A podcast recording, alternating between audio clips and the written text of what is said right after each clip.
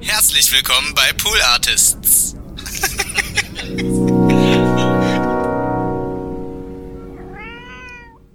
Du bist aufgewachsen in Gröben, das ist so ein bisschen hier so süd, ist so Ecke Potsdam da hinten irgendwo. Nee, kann ich dich verbessern? Ja, gerne. Äh, Gröden. Ach, Gröden. Gröden, das ist in Südbrandenburg. Ah, das ist also gar nicht das Gröben, das ich die ganze Zeit recherchiert habe. Nee. Das ist schade, ich hätte jetzt so viele Sachen über das Dorf sagen können, aus mir. gar nicht stammst. Ich, ich finde ja, die Wahrheit ist ja nicht immer interessant. Also, äh, was gibt's über Gröden denn zu sagen?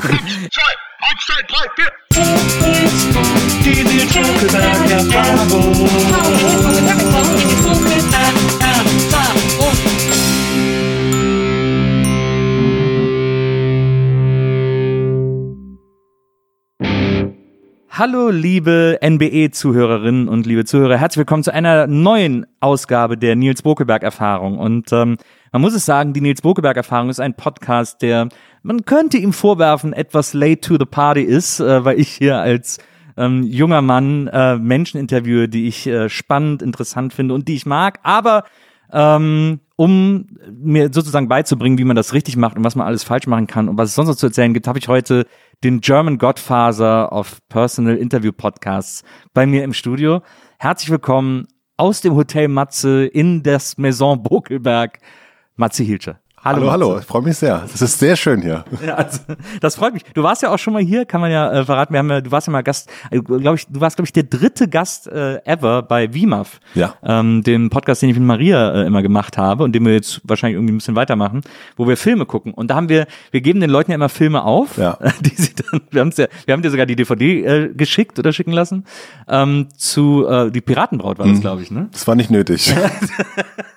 Ich glaube, es ist bis heute ist etwas, was sich nachhaltig äh, verstört hat. Ja, es ist nachhaltig wirklich ein sehr, sehr schlechter Film gewesen. Und das ist, äh, irgendwann ist man ja so äh, alt, dass man auch sich entscheidet, nee, ich, das ist Hat man jetzt. nicht mehr Zeit für schlechte Filme. Man hat einfach Ja. keine Zeit mehr, man man hört dann auch auf. Also auch so diese ganze Seriennummer und so weiter ist dann eine Folge und dann ist auch fertig. Und wenn man aber weiß, okay, wir müssen das jetzt, wir müssen da jetzt durch und das, man guckt sich das an und es ist irgendwann furchtbar und vor allen Dingen in eurem Podcast, was das Schlimme ist, wenn man dann so verfolgt, was andere gucken und gucken dürfen und gucken Ja. sollen, man denkt sich immer, warum um Himmels Willen haben sie mir diesen Film gegeben? Ich hätte doch wirklich, was, was sagen, was soll das über mich sagen? Man denkt ja immer, Leute machen sich ja Gedanken, Ja. wem sie was schicken. Pirat, was, was, was wollten sie mir damit sagen? Und vor allen Dingen werde ich nicht vergessen, dass wir, also auf jeden Fall bei einer Sache wirklich sehr, sehr unterschiedlicher Meinung sind. Oh ja, stimmt, das war äh, Drive. War, äh, ja, Reffen war das, genau. Ja. Äh, Niklas Winning Reffen. Äh, immer, äh, immer noch meine äh, feste Überzeugung, dass dieser Film niemals hätte gemacht werden dürfen. Zumindest haben wir was, äh, heute schon bei der Begrüßung, ja, äh, das kann man ja sagen, du hast ein Weezer-T-Shirt an und da sind wir zumindest, da, da sind wir auf, dem gleichen, auf der gleichen Insel, würde ich sagen. Also übrigens, äh, jetzt äh, kurz hier, wir haben so ein bisschen Snacks äh, vorbereitet, weil wir immer unsere Gäste fragen, was sie haben wollen. Bei dir war es, äh, du hast gesagt, du hättest gerne was von Kinder. Deswegen haben wir hier eine kleine Auswahl von Kinderprodukten Das ist sehr gut. für dich organisiert. Dann wolltest du alkoholfreies Bier haben, das haben wir dir auch besorgt. Und dann wolltest du noch Apfelschorle, deswegen haben wir hier auch äh, schön Apfeldirektsaft und ein bisschen Sprudelwasser, das ist du großartig. Apfelschorle mixen kannst. Also du kannst hier wirklich wie zu Hause fühlen. Das ist wirklich fantastisch, ja. Ich bin auch, weil wir selber auch äh, zu Hause äh, Kind, ne, äh, Süßigkeiten immer so ein bisschen vorsichtig sind. Natürlich, wie ein gutes Vorbild. Das wäre, ich werde einfach die ganze Zeit mehr. Ja, sehr gut. Und wenn ich nicht alles esse, ich nehme es mit und esse es dann draußen vor der Tür. Und dann zu Hause sagen, ah, ich habe heute wieder so leckere Haferkekse Ja, gegessen. Total lecker, so Müsli. Möchtest du noch, lieber Sohn, soll ich uns noch ein Porridge machen zum Abendbrot? Dann äh, auch eine kleine Besonderheit bei uns ist, ähm, wir versuchen immer ähm, Menschen äh, uns zu überlegen, ähm, die für unsere Gäste äh, vielleicht Idole, vielleicht Vorbilder sein können, wenn wir es nicht sogar auch wissen, aber meistens überlegen wir uns, wer das denn sein könnte, sozusagen. Ja. Und, äh, und versuchen, damit du dich wie zu Hause fühlst, dass dann hier, wir haben hier so einen kleinen Bilderrahmen auf dem, auf dem Nebentisch stehen und haben, äh, bei dir habe ich sehr lange überlegt, was wir, wen wir dir da einrahmen könnten in dieses Bild und habe mich dann für äh, Alex James entschieden, den Bassisten von Blur. Ich habe ihn natürlich nicht erkannt, weil er, äh, sagen wir mal so, ähm, er war öfters im Fitnessstudio als auf der Bühne in letzter Zeit. Ja, allerdings, da ist er auch mega aufgepumpt auf sieht, Bild. Das ist krass. ich habe nämlich mich schon gefragt, was ist es, eine Hardcore-Band? ähm, aber nein, jetzt erkenne ich ihn natürlich auch, ja. Sieht auch fast ein bisschen aus wie Rott, finde ich so. Also Ja. Zumindest von der Statur. Ja, ist auf jeden Fall ein starker Bassist. Schön, finde ich gut. Ja. Und äh, den haben wir natürlich äh, in, in, äh, äh, ausgesucht, nicht nur weil er Bassist ist und du ja auch sozusagen deine, deine große Weltkarriere als Bassist angefangen hast, sondern weil der Weltkarriere auch. Ganz Alex stark. James äh, auch, ähm, auch eine Karriere danach hatte. Und das Interessante ist auch, er ist auch Geschäftsmann. Du bist ja jetzt auch mittlerweile Geschäftsmann. Äh, Ich bin. Entrepreneur für Sie immer noch, ja. genau, ein Entrepreneur. Und Alex James ähm, ist, habe ich voller Verwunderung gelesen, Käsehersteller. Er hat eine Käserei, eine eigene Käserei, in der man anscheinend Blur-Käse kriegt. Montbrie oder so. Nee, stark, finde ich, ja, finde ich ja gut. Aber wäre das nicht, äh, Käse, hätte das, wäre das für dich auch ein Weg gewesen? Ich weiß, du bist ja äh, Vegetarier oder bist du Veganer? Nee, Ich bin Vegetarier, ja. Nee, also ich komme ja aus einer, also, äh, weil du ja Weltkarriere gesagt hast, ich komme aus einer Bäcker-Dynastie. Ja. Ähm, also, ja, wir haben eine Bäckerei. Also meine Großeltern hatten die. Und ähm, das fand ich schon immer super, so in der Backstube und so weiter. Aber ich bin so bei allen Sachen, die so Essensherstellung, ich äh, habe äh, sehr, sehr äh, ich, ich habe sehr bemerkt, dass du Essen bestellst ähm, hier und das, äh, das gefällt mir sehr gut, weil ich bin wirklich, ich bin ein miserabler Koch und ich finde es auch, das ist auch, nee, das, äh, nee. Aber, was, aber du bist ja auch jemand, der sehr in sich ruht und der irgendwie ähm, sehr weiß, wie man zur Ruhe kommen kann oder Dinge auch sozusagen mit einer mit einer meditativen Ruhe angehen kann. Und da ist Kochen ja eigentlich genial. Kochen stresst mich wahnsinnig. Wirklich? Absolut. Diese Situation, dass du auf einer, auf einer Herdplatte das hast, auf der anderen hast du das, äh, diese Zutatennummer. Also ich war so lange wirklich so Koch-Fan also von Kochhaus, wo du wieder wirklich, Ja. also, äh, also wirklich Kochen für Saudumme. Ja. und äh, und finde jetzt auch Hello Fresh ganz gut, ähm, um mal so ein paar Marken zu nennen direkt. Ähm, aber es, es macht mir keine Freude. Also so ich das letzte Mal, dass mir Kochen Freude gemacht hat, ist als äh, Stefanie, meine Frau, schwanger war und also wir das Kind gekriegt haben oder sie und äh, dann nach Hause gekommen ist und dann so habe ich dann irgendwie gekocht und so und, und das, das verherrlicht sie noch heute aber es war einfach auch das einzige Mal dass ich was Ist gekocht ja auch jetzt sieben, acht Jahre ja. her. Äh, Das, ach, damals hast du so gern gekocht. Ich so, ja, äh, das eine Mal halt. Und ich, nee, ich, ich, ich ziehe da keinen, ich ziehe da nichts raus. Und es ist auch für Freunde, wenn die zu uns kommen zum und, und äh, kochen und, und gucken dann, habt ihr das? Salz. Vielleicht. Guck mal. Nee, ich finde das, äh, irgendwie hat mich das nicht angesteckt. Und ich, ich bin aber auch nicht so, dass ich denke, ah, sag mal, warst du schon in dem Restaurant und äh, jetzt, äh, da gibt's ja jetzt, also meine Güte. äh, nee, ich mag, also bei mir sind es immer Orte irgendwie und ich mag dann schon auch, keine Ahnung, den, den Thai, der bei uns in der Straße ist, aber weil die Leute da nett sind und ich nicht mehr auf die Karte gucken muss, sondern sagen kann, die 128 bitte. ähm, ja, ich bin da, ja. Und ich meine, ich habe mir Kinder bestellt, ne? Also ich habe jetzt nicht, Ja. äh, ich habe dich nicht in ein Reformhaus geschickt. Zum Glück. Ähm, Rausch, bitte einmal Rauschschokolade holen.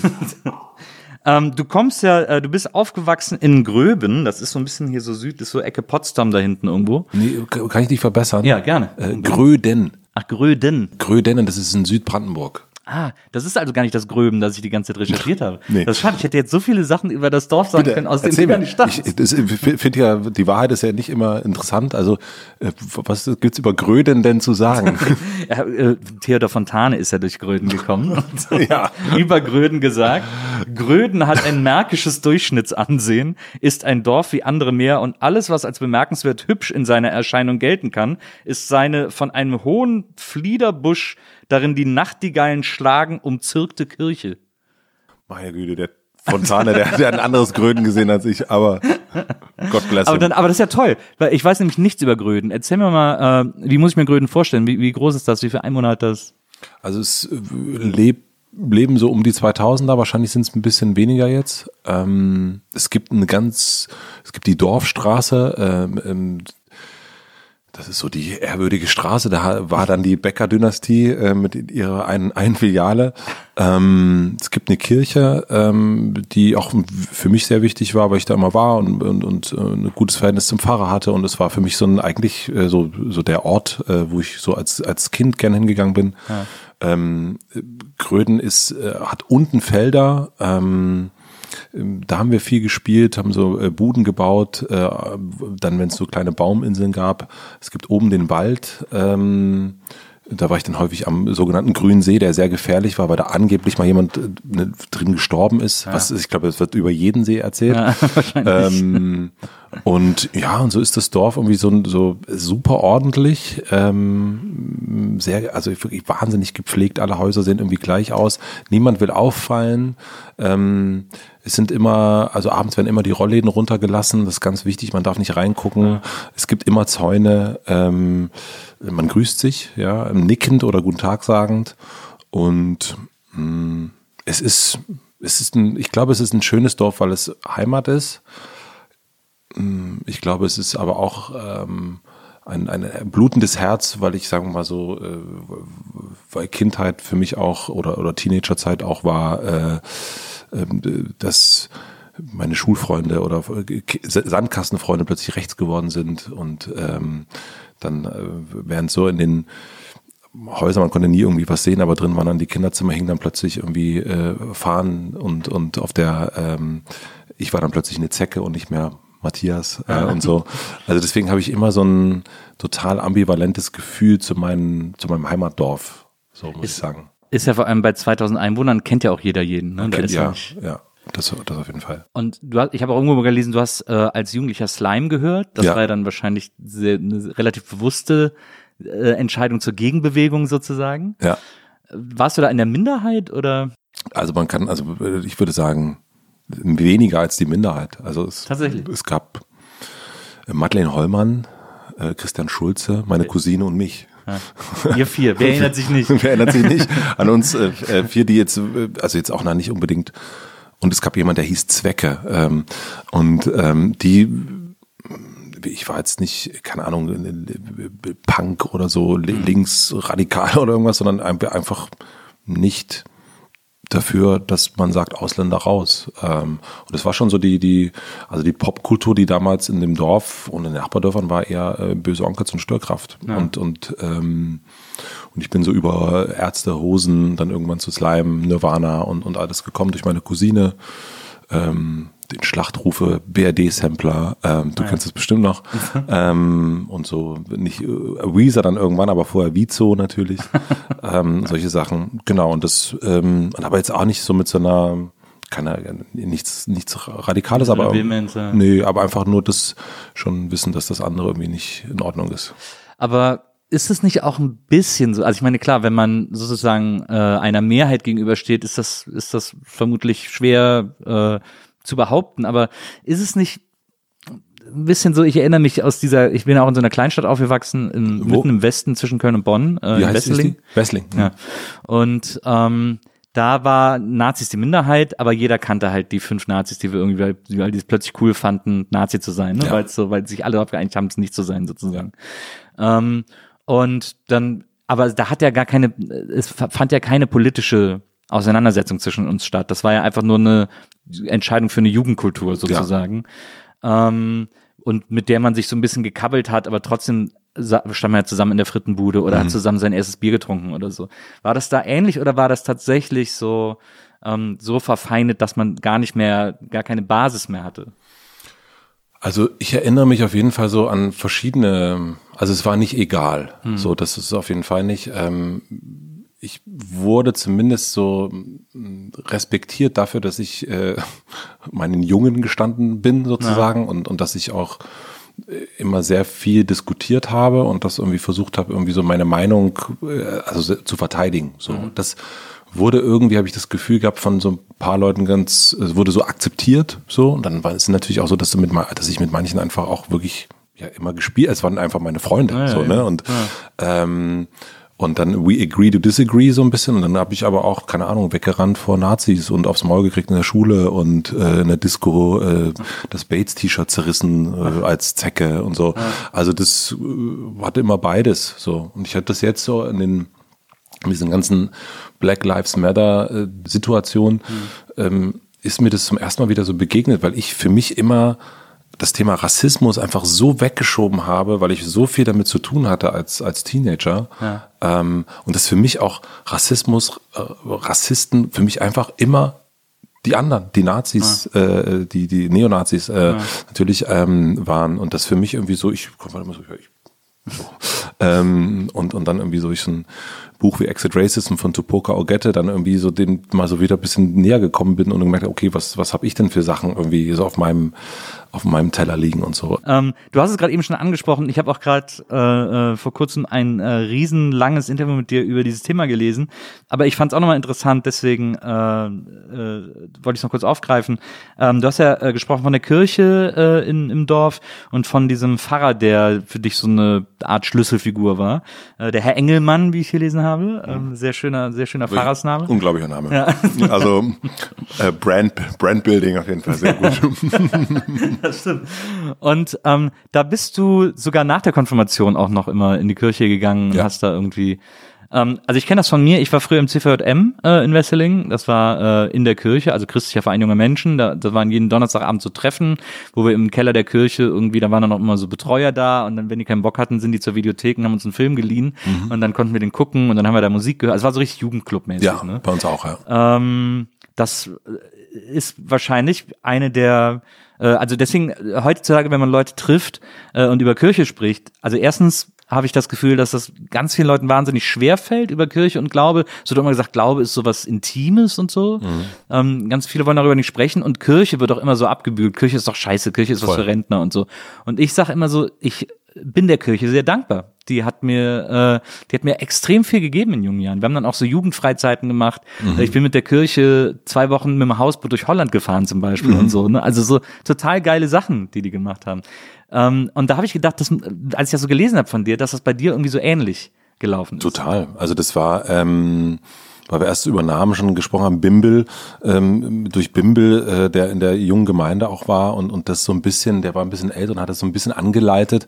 Der hat dann irgendwie seine Gitarre mit dabei gehabt, da ist so ein Riesenhefter mit, mit Songs drin und Natürlich waren auch Kirchensongs drin, aber meistens natürlich Beatles oder Ärzte und sowas. Und das haben wir dann gesungen ähm, und, und äh, sowas. Und natürlich auch in so einem, das soll jetzt auch nicht so blöd klingen, aber so das, ähm, wenn die meisten der Freunde irgendwie wirklich, wo du merkst, das sind, die, die, die hören irgendwie menschenverachtende Musik. Ähm, und, und das, also ich finde nicht, dass man Werk und Autor voneinander trennen sollte. ähm, Na, ja. und auch nicht mehr, also auch nicht politische Meinung von Mensch. Ja, also, ach ja, gut, da bist du halt, äh, gehst halt mit dem Baseballschläger los, halt ja, aber trotzdem bist du ein netter Typ.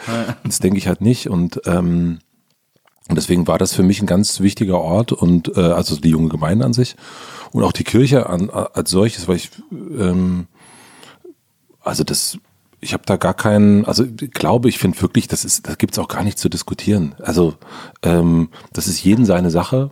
Und ich habe das aber auch, äh, ich kenne dieses Augenrollen natürlich, äh, was du auch kennst und und ähm, und natürlich ist das alles auch, sagen wir mal, alles sehr in die Jahre gekommen, wie das jetzt ist und so weiter. Aber mir hat das wahnsinnig viel gegeben und war für mich wirklich ein, ein Ort, äh, wo ich hingehen konnte. Ob das als Kind war schon irgendwie ein anderer Ort als irgendwie der der der Hof meiner Großeltern ähm, und und der Pfarrer und seine Frau irgendwie immer so. Ähm, ich konnte da immer hingehen. Das ist interessant. Das gab's äh, so, offen ist die Welt ja gar nicht, noch nie, ge- also so in unserem Dorf nicht. Das ist einfach so ein Ort gibt, wo man einfach so, ich konnte einfach Tor auf und hin und klingeln und oder konnte da im Garten spielen und es, ich war immer so, es war immer offen. So und das also diese, äh, wenn ich jetzt irgendwie mir vorstellen würde, dass ich jetzt da irgendwo hingehen würde und sage und einen Garten mich hinlegen würde, die würden auf mich schießen wahrscheinlich.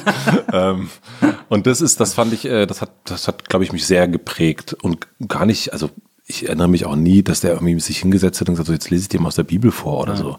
Einfach ein netter Mann. Ähm, und ähm, ja, also das ähm, und ich finde das, also bei mir kam es erst durch Charlotte Roche tatsächlich, weil sie mich im Podcast drauf angesprochen hat und sagte, bist du etwa Christ?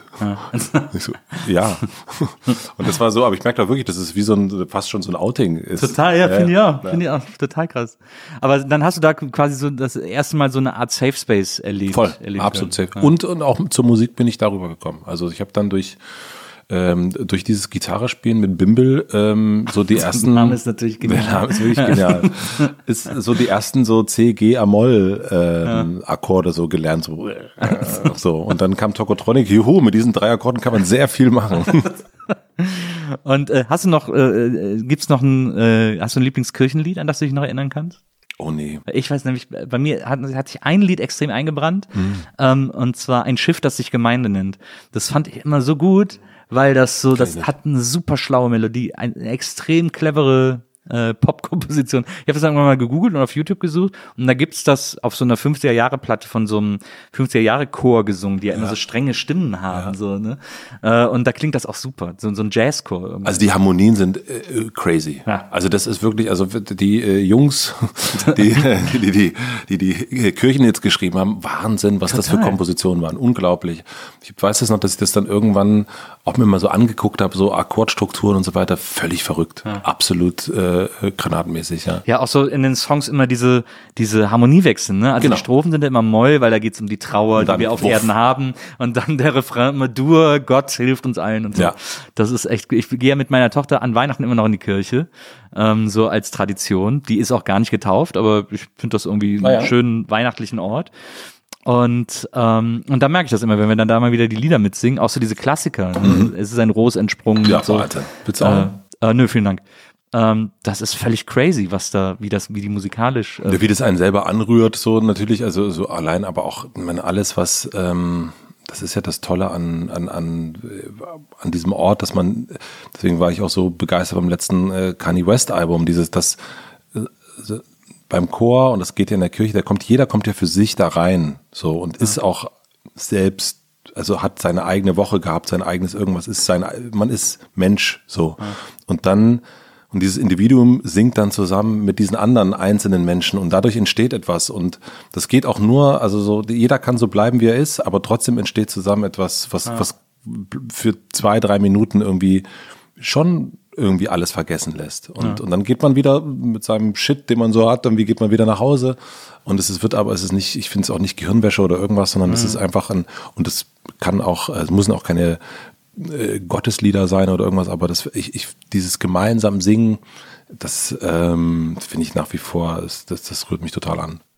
ich finde es auch so cool, dass das hab ich, ich höre mir das dann auch immer so bewusst an in letzter Zeit, wie das immer so funktioniert, wenn, wenn man zusammen singt und der Organist dann sozusagen die Gesangsmelodie uns einmal allen vorspielt, Wahnsinn. aber immer in so einer, in so Jazz-Variation, wo er dann so mit der oberen Hand noch irgendwelche Bassläufe im Hintergrund spielt, die man nicht nachvollziehen kann und dann darüber die Gesangsmelodie spielt und dann erst ansetzt, dass wir alle singen. Das ist doch, wo gibt's denn sowas? Das ist doch verrückt. Das ist genau, das ist eigentlich hat das, das ist so ein bisschen schade, dass ich das nicht so in die Konzertkultur. Ja, in die außerkir äh, außerkirchliche Welt, weil das ist natürlich ist das sensationell, dass da irgendwie Leute zusammenkommen und singen. Ich meine, äh, wir haben ja eine gemeinsame Vergangenheit Ja, im Berliner. Kneipenchor.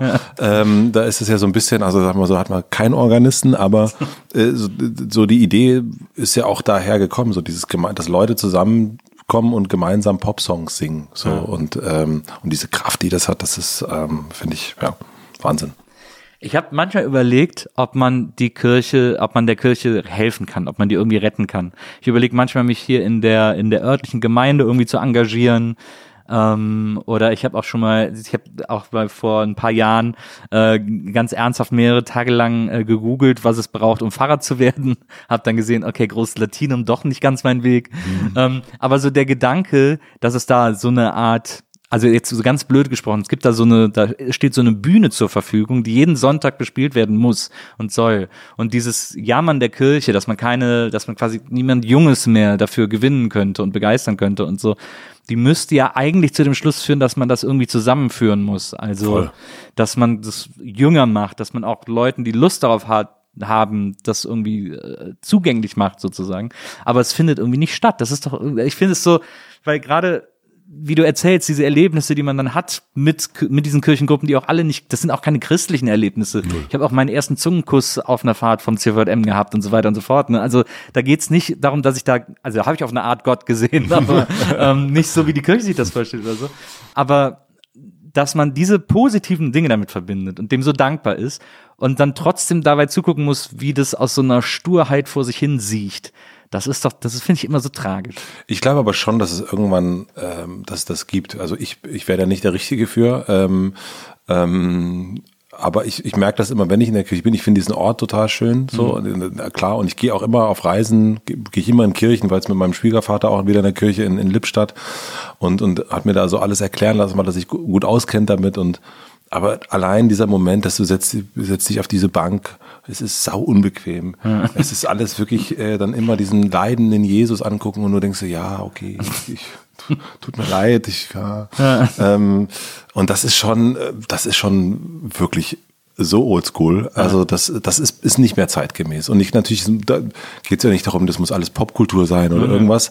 Aber so, ich war einmal in der Kirche in Neuseeland, ähm, die so äh, komplett aus Glas bestand und irgendwie bunten Glas. Also so ein bisschen, ja. das man sonst kennt aus diesen kleinen bunten Kirchenfenster war halt so die ganze Kirche. Das war so ein geiler Ort. Und das war aber nur so eine Übergangskirche, weil die andere beim Erdbeben ah, ja. in Christchurch irgendwie kaputt gegangen ist.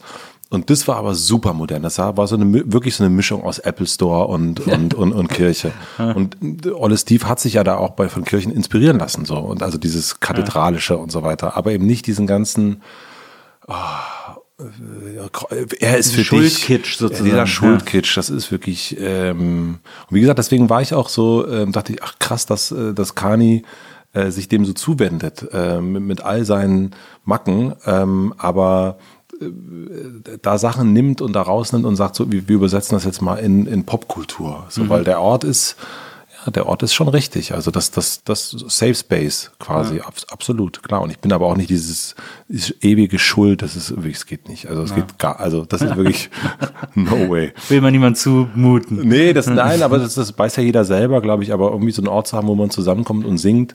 Und, und, und ähm, ich meine, was, was machen denn Meditationsräume? Also, ja, ne, ich äh, ist auch nichts anderes, nur dass man halt irgendwie war jetzt auch bei der Meditation und dann auch so Mantren gesungen, da dachte ich, ah, okay.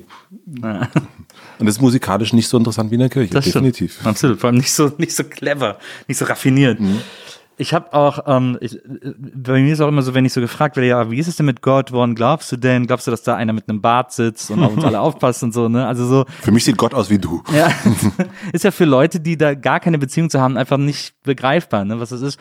Und ich habe mir dann irgendwann angewöhnt zu erklären, dass das für mich eine gute Rechtfertigung für Selbstgespräche ist. Mhm. Ähm, also so für sich selber. Ich bete ja auch nicht, indem ich irgendwie Ja und Amen sage, sondern das ist für mich eine Unterhaltung, die ich da führe. Ja. Ne? Und das ist hilft mir auch in einer Art Reflexion mhm. und ist irgendwie äh, so was Beruhigendes, auch was tierisch Beruhigendes. Absolut, ja. Das ist, glaube ich, so eine, eine große Idee von Gott, mhm. dass das so auch die Stimme in einem selber ist. Deswegen wird ja immer gesagt, Gott ist in jedem, mhm. äh, weil man dann eben, also es ist eine Art von Reflexion, glaube ich. Mhm. So. Ähm, du äh, bist dann konfirmiert worden, äh, warst dann noch ein bisschen äh, im Dorf und dann beschloss Matze in die große weite Welt hinauszuziehen. Äh, hast dann erst noch ein bisschen äh, in der Bäckerei äh, ausgeholfen deiner Großeltern und bist dann nach, warte, ich habe es mir aufgeschrieben, ähm, Berlin heißt es. Berlin heißt es, glaube ich. Nee, Elsterwerda bist du doch erst. Elsterwerda ins Regent-Möbelhaus. Ja. Möbelparadies, ja. Möbelparadies. Mhm. Äh, und hast dort eine Ausbildung gemacht zum äh, in der Lampenabteilung. Mhm. Genial, ne? Welche Lampe lief denn besonders gut? nee. Waren es mehr Hängelampen, mehr Stehlampen? Luisa Neubauer hat, finde ich, das hat, hat so geil gesagt. Ich habe mir das, die, die war, konnte das gar nicht glauben und sagte, ist ja super, drei Jahre Erleuchtung. ich, den, den, den, den droppe ich mal hier. Äh, ja, also es war eigentlich, ähm, eigentlich war es vorgesehen, dass ich ähm, Einzelhandelskaufmann werde, bin ich auch geworden, ja. äh, im Möbelhaus. Ähm, und dann äh, wechselt man dann so die Abteilung, man macht dann alles mal so mit. Und dann bin ich irgendwann in die Lampenabteilung und dann ist die, ähm, die eine Mitarbeiterin der Lampenabteilung, die die Lampenabteilung natürlich dann auch geleitet hat, mhm. äh, die ist krank geworden. Und ich glaube, das war das erste Mal, es ist mir danach dann irgendwann aufgefallen, ich glaube, das ist das erste Mal, dass ich mit sowas mit, mit so etwas wie einem Burnout konfrontiert wurde. Ja. Damals hieß es natürlich nicht so. Ja. Ähm, und dann habe ich, äh, dann hing ich da so anderthalb, zwei Jahre in dieser Lampenabteilung im Grunde fest. Ähm, und habe gelernt, dass man Glühlampen statt Glühbirnen sagt ähm, und so. Ähm, Aber musstest du dann auch so, musst du dann auch so auf so Messen, so Möbelmessen zum, nee, zum Lampeneinkauf? Und nee, so. nee, gar nicht. Also das wurde so die Bestellung, das war dann eh alles eh, vom Lager aus. Vom Lager, genau. Ja. Und so. Ich, aber ich habe so wirklich Verkaufsgespräche irgendwie äh, äh, führen müssen und, und immer die Lampen putzen und so weiter. Und ähm, und dann gab es irgendwann, also das wird dich freuen, äh, das große Highlight. Ähm, es gab so ein, so ein ähm, zum Geburtstag, glaube ich, war das ein, ein Konzert. Äh, Von Gunter Gabriel. Gunter Gabriel. Ich habe das auf YouTube gefunden. Du hast es gefunden. Es gibt einen Ausschnitt davon auf YouTube, ja. äh, wie er singt, äh, ich wäre so gerne in Elster, in, äh, wie heißt er, Elsterwalde geboren. Ah. Ist schön. Und aber auch äh, Rex Gildo, der sich Oh. ähm, äh, wenige Tage oder Wochen danach umgebracht Oh hat. nein. Und auch wirklich, also die Erklärung dann war ja von, ich glaube, ein, ein von Tochter, Frau, Kind, irgendwas, war ja, er hat einfach zu viel Möbelhäusern gespielt. Und, und ähm, aber das war so mein Highlight der, der Ausbildung, dass ich dann so durch die ähm, Dörfer fahren konnte und also als Teil meiner Ausbildung äh, dann Plakate kleben und so weiter. Ja. Und weil wir haben damals schon so Veranstaltungen gemacht in Elsterwerda, das war so, dann halt das, ähm, hätte ich es gewusst, hätte ich natürlich mal Fotos mit mir und Rex und mit mir und Gunther gemacht, aber da war ich natürlich auch zu cool als Slime-Fan. Ähm, aber Also vor allem hat ja, das muss ja für dich ein rotes Tuch gewesen sein, habe ich nämlich in diesem Video gesehen. Äh, Gunther Gabriel ist mit einer Deutschland-Gitarre Deutschland-Gitarre. aufgetreten. stark. Aber das freut mich sehr. Das, äh, das, das Video kenne ich gar nicht, aber das, das äh, danke. Ich schick dir mal den Link. Fantastisch. Sagen hab, gut. Da wird dann auch zwischendurch interviewt von so einem jungen Mädchen, die da anscheinend dieses Elsterwalder Stadt-TV gemacht hat oder so. Ah ja. Äh, wo er dann so leicht schmierig ihr auch immer so antwortet. Oh Gott, oh Gott, oh Gott, oh Gott. Ja, äh, ich, ja. Aber Gott hab ihn selig. Gott hab ihn selig, ja. Guter, guter Typ gewesen. Ähm, ja, ist interessant, ne? diese Typen so Rex Gilde und so, auch so Roy Black. Mhm. Die haben ja, bei denen war ja auch so ganz hier das Problem, äh, also ich meine, klar, das offensichtliche Problem war eine, war eine tief sitzende Depression, aber die waren auch immer alle so wahnsinnig unzufrieden, weil die eigentlich alle was anderes machen wollten. Die Ja. wollten eigentlich immer alle Rock machen. ja, ja, ja. Und haben dann, hingen dann in diesem Schlagerfest und dann auch noch bei Rex Gilde, der war ja auch schwul. Mhm. Es kam natürlich auch noch dazu, dass der das irgendwie nicht ausleben konnte und durfte, äh, äh, weil er sonst, weil die alle Angst hatten, dass die Karriere dann sofort vorbei ist und so. Das ist ganz komisch, dass du dann so, dass du etwas machst, was du so gerne möchtest. Und dann bist du, dann schaffst du es auch irgendwie, ähm, davon leben zu können und, und irgendwie so deinen Traum Wirklichkeit werden zu lassen. Aber dennoch ist es gar nicht, dann doch gar nicht der Traum. Es ist so wie so, ähm, wie so im Vorzimmer deines eigenen Traums die ganze Zeit zu sein. Und das äh, finde ich wahnsinnig traurig und deprimierend. Absolut furchtbar. Ich finde es auch, mein Vater hat früher so in den, in den 70ern, 60er, 70er hat er in Köln in so einem super Nobel-Restaurant gekellnert. Da war er ganz früher war er noch Kellner. Ähm, und äh, da hat er immer erzählt, da wäre mal ein Abend, äh, ich glaube, es war sogar Rex Gildo gekommen mit seinem Manager. Und dann kam er an den Tisch und hat die Bestellung aufgenommen. Und dann hat der Manager gesagt, der Typ, das Schwein frisst, was ich will, und hat dann für den bestellt. Und der nur so, ja. also so, also richtig krass untergebuttert auch vom Gott, oh Manager Gott. und so. Ja gut, das sind diese alten, also ich meine, das ist ja auch das, was jetzt, finde ich schon 2020 was anderes. Da ist der Künstler viel mündiger, als das ja. damals war. Also Das ich glaube, also ähm, das, das, das Selbst war ja, sogar im Schlager. Also man hat Ja. das Gefühl, dass so Leute wie Helene Fischer und so alle sehr selbstbestimmt äh, diese das war ja wirklich, glaube ich, nur so Singfleisch irgendwie. Also ich glaube, das ist was anderes. Oh Gott. Singfleisch ist ein, äh, ist ein schönes Wort.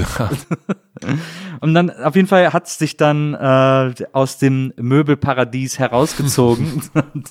Ganz komisch eigentlich. Finde ich auch. Ganz wirklich echt totale Überraschung eigentlich. ist ja aber auch schön, wenn das jetzt noch so mein, nee, also übrigens, das ist immer noch mein Beruf. Ich, Das wäre echt, cool- das wäre cool. ich bin deswegen bin ich heute ein bisschen später. Ich musste noch ein paar äh, 60 Watt, ah, gibt's heute gar nicht mehr. Ähm, sind ja, sind ja alles, äh, das ist der Untergang des, des Lampenhandels. Ich dachte, ehrlicherweise muss ich dir auch gestehen, als ich gelesen habe, ähm, über dich äh, hat im Lampenladen gearbeitet äh, und ich das im Internet gesehen habe, habe ich im allerersten Moment wirklich gedacht, das wäre jetzt irgendwie so eine ironische Formulierung dafür, dass du mal im Palast der Republik irgendwie äh, an der Garderobe gestanden hättest. Nein, nein, es war wirklich, es, Das war Erichs Lampenladen. stimmt, ja, stimmt. Ja, ja, stimmt. Nee, keine, kein doppelter Boden, das, das stimmt. und, äh, bist du, und dann bist du nach Berlin gegangen. Genau, ja, also mit äh, 1999 bin ich nach Berlin, glaube ich, ja, direkt mit äh, Beendigung der Ausbildung sofort. Ähm, keine- Aber, auch, aber noch ohne Perspektive. Ähm, eine Perspektive war dann erstmal Zivildienst. Ja. So. Ähm, und die Band hatte schon dann so angefangen. Also wir haben uns, glaube ich, im März 99 ging, ging das los. Und dann bin ich ja im Sommer fertig geworden mit der Ausbildung und dann nach Berlin. Genau. Und dann fing dann da, glaube ich, so im Dezember irgendwie so was äh, die, der Zivildienst an.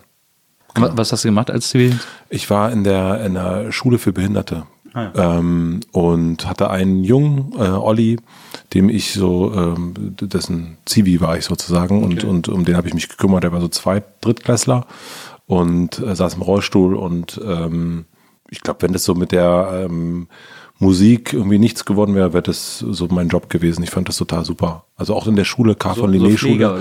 Ja, K. von Linné Schule eher so die, das, das Soziale daran fand ich total gut und ähm, wir hatten wirklich irrsinnig viel Spaß. Also auch mit den Kindern und ja. mit den anderen Zivis und auch mit den Lehrern. Es, es war echt wirklich eine ganz, ähm, also ich fand jetzt meine Ausbildung nicht doof oder so, aber es, das war schon irgendwie, oh, jetzt, es war jetzt nicht der Traum, jeden Tag dahin zu fahren, um wieder so Lampen zu verkaufen, ja. Ähm, aber dort zu sein und, und um mit den Kids zu sein und um wie so die, die Freude zu sehen und aber auch Trauer natürlich auch, ne, Eltern zu sehen, die ähm, verzweifelt sind und nicht wissen, was sie machen sollen und, und ja, und über sowas, ja, was, wie, was ist die Perspektive und so weiter. Mhm. Ähm, und dieser Olli, der hatte wirklich einen unglaublich geilen Humor. Wir haben wahnsinnig viel Spaß gehabt zusammen und das, ähm, das, das fand ich, das, das war so das erste Mal, dass ich irgendwo, ich fand Schule ja auch scheiße und, ähm, und so. Und das war aber so ein Ort, wo ich dachte, oh, das ist, das ist super. Und wenn das andere, also das andere nicht gekommen wäre, hätte ich das, glaube ich, verfolgt, ja. ja. Und dann ist aber quasi parallel die Band äh, an den Start mhm. gegangen, mhm. während du noch Zivildienst gemacht hast. Mhm. Und dann war auch nach dem Zivildienst klar, okay, das ist jetzt hier erstmal äh, Hauptjob. Ja, ich glaube, das war noch so eine, es gab, glaube ich, noch so, so ein halbes Jahr Unsicherheit. Ähm, äh, so, wo ich so ein bisschen noch so, keine Ahnung, so in Clubs Garderobe und so Zeug gemacht ja. habe und so. Und dann, ähm, ich, ich glaube so 2001, 2002 oder so haben wir dann unseren Plattenvertrag unterschrieben. Kriege ich es aber auch nicht mehr ganz zusammen. Äh, und dann ging das dann so, also unser erste EP kam raus und so. Also irgendwie war das, war es am Anfang noch, so, nee, Quatsch, ich bin noch, ich habe noch eine, ähm, ich habe noch ein Jahr ähm, ähm, Traineeship, nannte man es damals, bei V2 Records gemacht. Ah, ja. Äh, das kam noch dazwischen, genau. Also das quasi dann, einmal in die Industrie reingeschnuppert. Einmal in, genau, das war dann direkt nach dem Zivildienst 2001 und dann, glaube ich, Plattenvertrag haben wir 2002 oder so unterschrieben und dann, oh, dann, dann, dann haben wir einen Jet gekauft, ne? Ich finde ich finde das so interessant, weil wenn man äh, über dich als Musiker äh, liest und spricht und so, dann gibt's eigentlich nur Virginia jetzt. Ja. Ähm, und hast du davor in irgendeiner Band gespielt? Gab es davor irgendeine Bandkonstellation, in der du sozusagen auch einfach mal ein bisschen geübt hast und so und irgendwie also du hast ja erzählt, Bimble hat, Bimble. Dir, hat dir die ersten Akkorde auf ja. der Gitarre beigebracht. Dann ja. ist es ja auch nochmal ein Sprung von Gitarre zu Bass, also weil ja. eigentlich will ja jeder Gitarre spielen. Ja. Nee, ich habe dann äh, irgendwann den äh, Gitarristen Thomas äh, kennengelernt, von der dann äh, Virginia jetzt der Gitarrist war und wir haben zusammen schon vorher eine Band gehabt dann mal. Ähm, ich weiß den Namen nicht mehr in dieser Band. äh, es war ein sehr wichtiges Kapitel. ähm, und das schon, ich habe schon so in Konstellationen so ein bisschen rumgespielt, auf ja. jeden Fall. Auch noch, noch mal mit irgendjemand anderem. Also ich erinnere mich so an ein paar ähm, losen Konstellationssachen. Und ähm, aber irgendwie hat das, hm, also war das dann, also mit äh, Virginia jetzt, das war dann schon klar, dass wir das, das, dass wir das ernster meinen, auf jeden Fall. Also das das hatte schon so ein bisschen mehr Plan und mehr ähm, Zielorientierung. Das, also bei den anderen Bands war, keine Ahnung, da ist das Ziel in Spansberg im Wilden Bären zu spielen oder so. Ähm, und äh, bei Virgin Heads war das Ziel, bei Rock am Ring zu spielen. Also das war so ganz, und die Idee, ähm, das, was, was wir, ähm, mit dir kann man ja nerdig reden, ähm, wir hatten, wir haben damals ein Fanzine gemacht auch, also auch die, also auch die Band eigentlich vorher gab es ein Fanzine, hieß Knarz Fanzine. Und ähm, dann haben wir ganz viele Künstler natürlich auch so interviewt. Und unter anderem hatten wir irgendwann mit Liquido zu tun. Ah, ja. Und äh, wir haben festgestellt, oder es wurde gesagt, dass die mit ihrem Narcotic-Song eine Million oder so verdient haben. Ja. Und wir haben das einfach gesagt, ja, das kriegen wir ja wohl auch hin. und es war wirklich die Arroganz äh, der Jugend zu sagen, also das schaffen wir ja auch. ja. Nur eine Million, da haben die aber jetzt gut abgezockt worden. Nee, aber wahrscheinlich ist es noch viel mehr gewesen, ja. aber so, äh, das war damals natürlich so als 17-, ja, 18-Jähriger. Benchmark. Ja. ja, und äh, mit so einer Melodie, ja. Dann kommt die Demut irgendwann.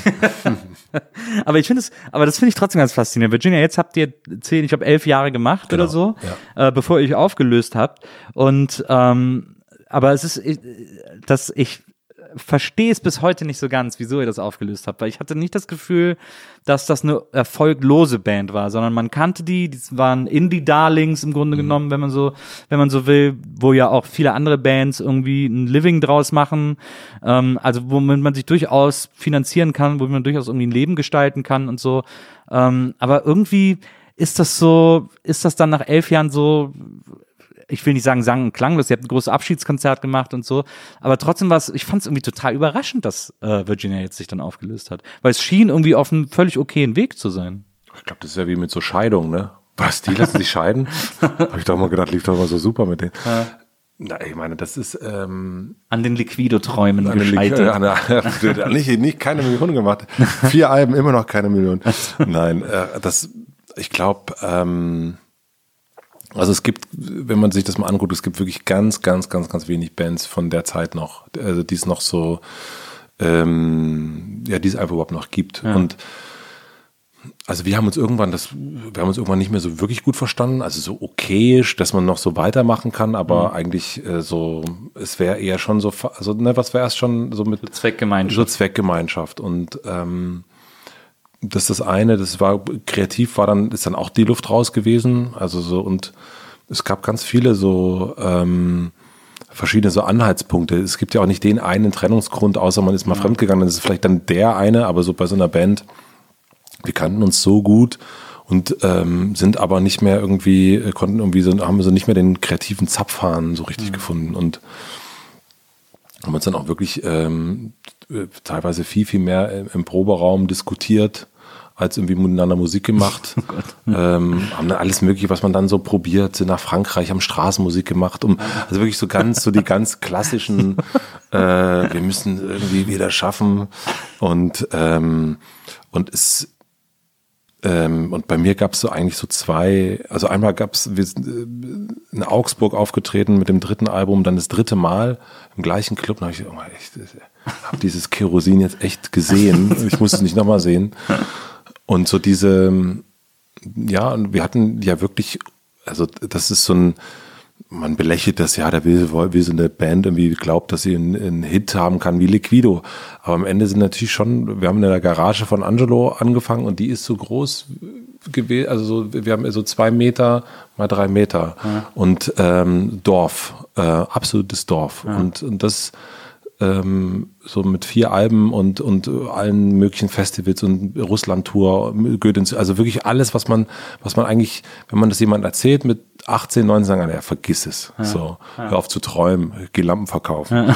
Ähm, und das haben wir geschafft. Und ich ähm, finde die Bands, also ich finde das auch, das ist, gilt auch zu bewahren. So. Und ähm, es gibt wenig Bands, also Tokotronic finde ich immer noch ein tolles Beispiel. Da habe ich das Gefühl, die konnten sich das bewahren ähm, eine Freundschaft zu haben, musikalisch interessant zu sein. Manchmal komme ich mit, manchmal nicht, aber ist auch wurscht. Aber ich habe immer das Gefühl, dass die so eine Idee haben. Und, ähm, aber bei ganz vielen, die es von damals noch gibt, denke ich, oh, es ist ein bisschen traurig irgendwie. Da rennt man eher so einen alten Hit hinterher, so oder so den alten Zeiten. Und ich bin auch so nicht nostalgisch so und mm, und es war gut dann irgendwie. Und, und dann, ich, ich habe dann irgendwann gesagt, dass ich raus bin und ähm, ich hätte es auch okay gefunden, hätten die weitergemacht, so die anderen drei. Also das ähm, wäre, wär, also ist ja, war dann für mich irgendwie eher so ein, nee, für mich endet das hier. Ist dann so ausgefadet. Nee, es gab schon einmal so einen richtigen Knall, Ah, ja, den, den, also den, Den braucht es dann. den braucht es schon, ja. Ähm, ganz toller Tag gewesen in meinem Leben. gut, gut gelaunt wieder mit dem Fahrrad nach Hause gefahren. Ei, ei, ei. Aber ich, ich finde es so, ich meine, du sagst jetzt gerade selber, du bist nicht nostalgisch und so, und das ist auch immer so, ich finde das bei dir immer so bewundernswert. Äh, also seit ich dich kenne, finde ich, dass die Dinge, die du tust, immer von einem irrsinnigen Pragmatismus äh, irgendwie begleitet sind. Du bist da nicht, du bist nicht, du blickst auf Dinge nicht so, nicht so sentimental oder so oder so ähm, oder nimmst sowas, nimmst Dinge auch nicht so persönlich, sondern sagst so, naja, das ist jetzt erledigt, jetzt machen wir das nächste irgendwie. Also so. Und ich finde es aber so, ich meine, Musik machen ist ja nun nicht, wenn man jetzt nicht eben äh, irgendwie der Bassist von Rex Gildo ist oder so, Der arme Rex. ist ja Musik machen jetzt nicht so ein 9-to-5-Job, sondern Ja. es ist ja tatsächlich etwas, was viel von Idealismus lebt, viel auch von Träumen. Du hast ja selber diese, diesen Liquido-Traum irgendwie genannt. Ähm, das ist doch, das ist ja auch dieser klassische äh, Schlafzimmer-Tennisschläger, äh, Jugendzimmer-Tennisschläger-Traum, äh, der da irgendwie mal mitschwingt und sich so von dem, so einfach zu verabschieden. Ich habe ja auch das Gefühl, dass du seitdem nie wieder Musik gemacht hast. Du hast ja keine Band mehr danach oder so. Ist das, ist Musik für dich völlig, hast du überhaupt gar keinen Bock mehr drauf? Nee, also bei mir ist es aber, ich bin auch, ähm, also dieses, diese Leidenschaft für Musik, ähm, die hat sich auch ein bisschen verändert so. Ähm, also ich bin jetzt, also ich höre wahnsinnig gerne noch Musik, aber ich bin nicht mehr so in, in so einem Entdeckermodus. Ja. Also, ne, also wir, wir, sitzen jetzt zwei alte Männer hier und freuen sich dann, dass Weezer mal wieder ein okayes Album gemacht haben. Was? Alle super. aber ähm, es ist dann eher so ein, ähm, ich habe ähm,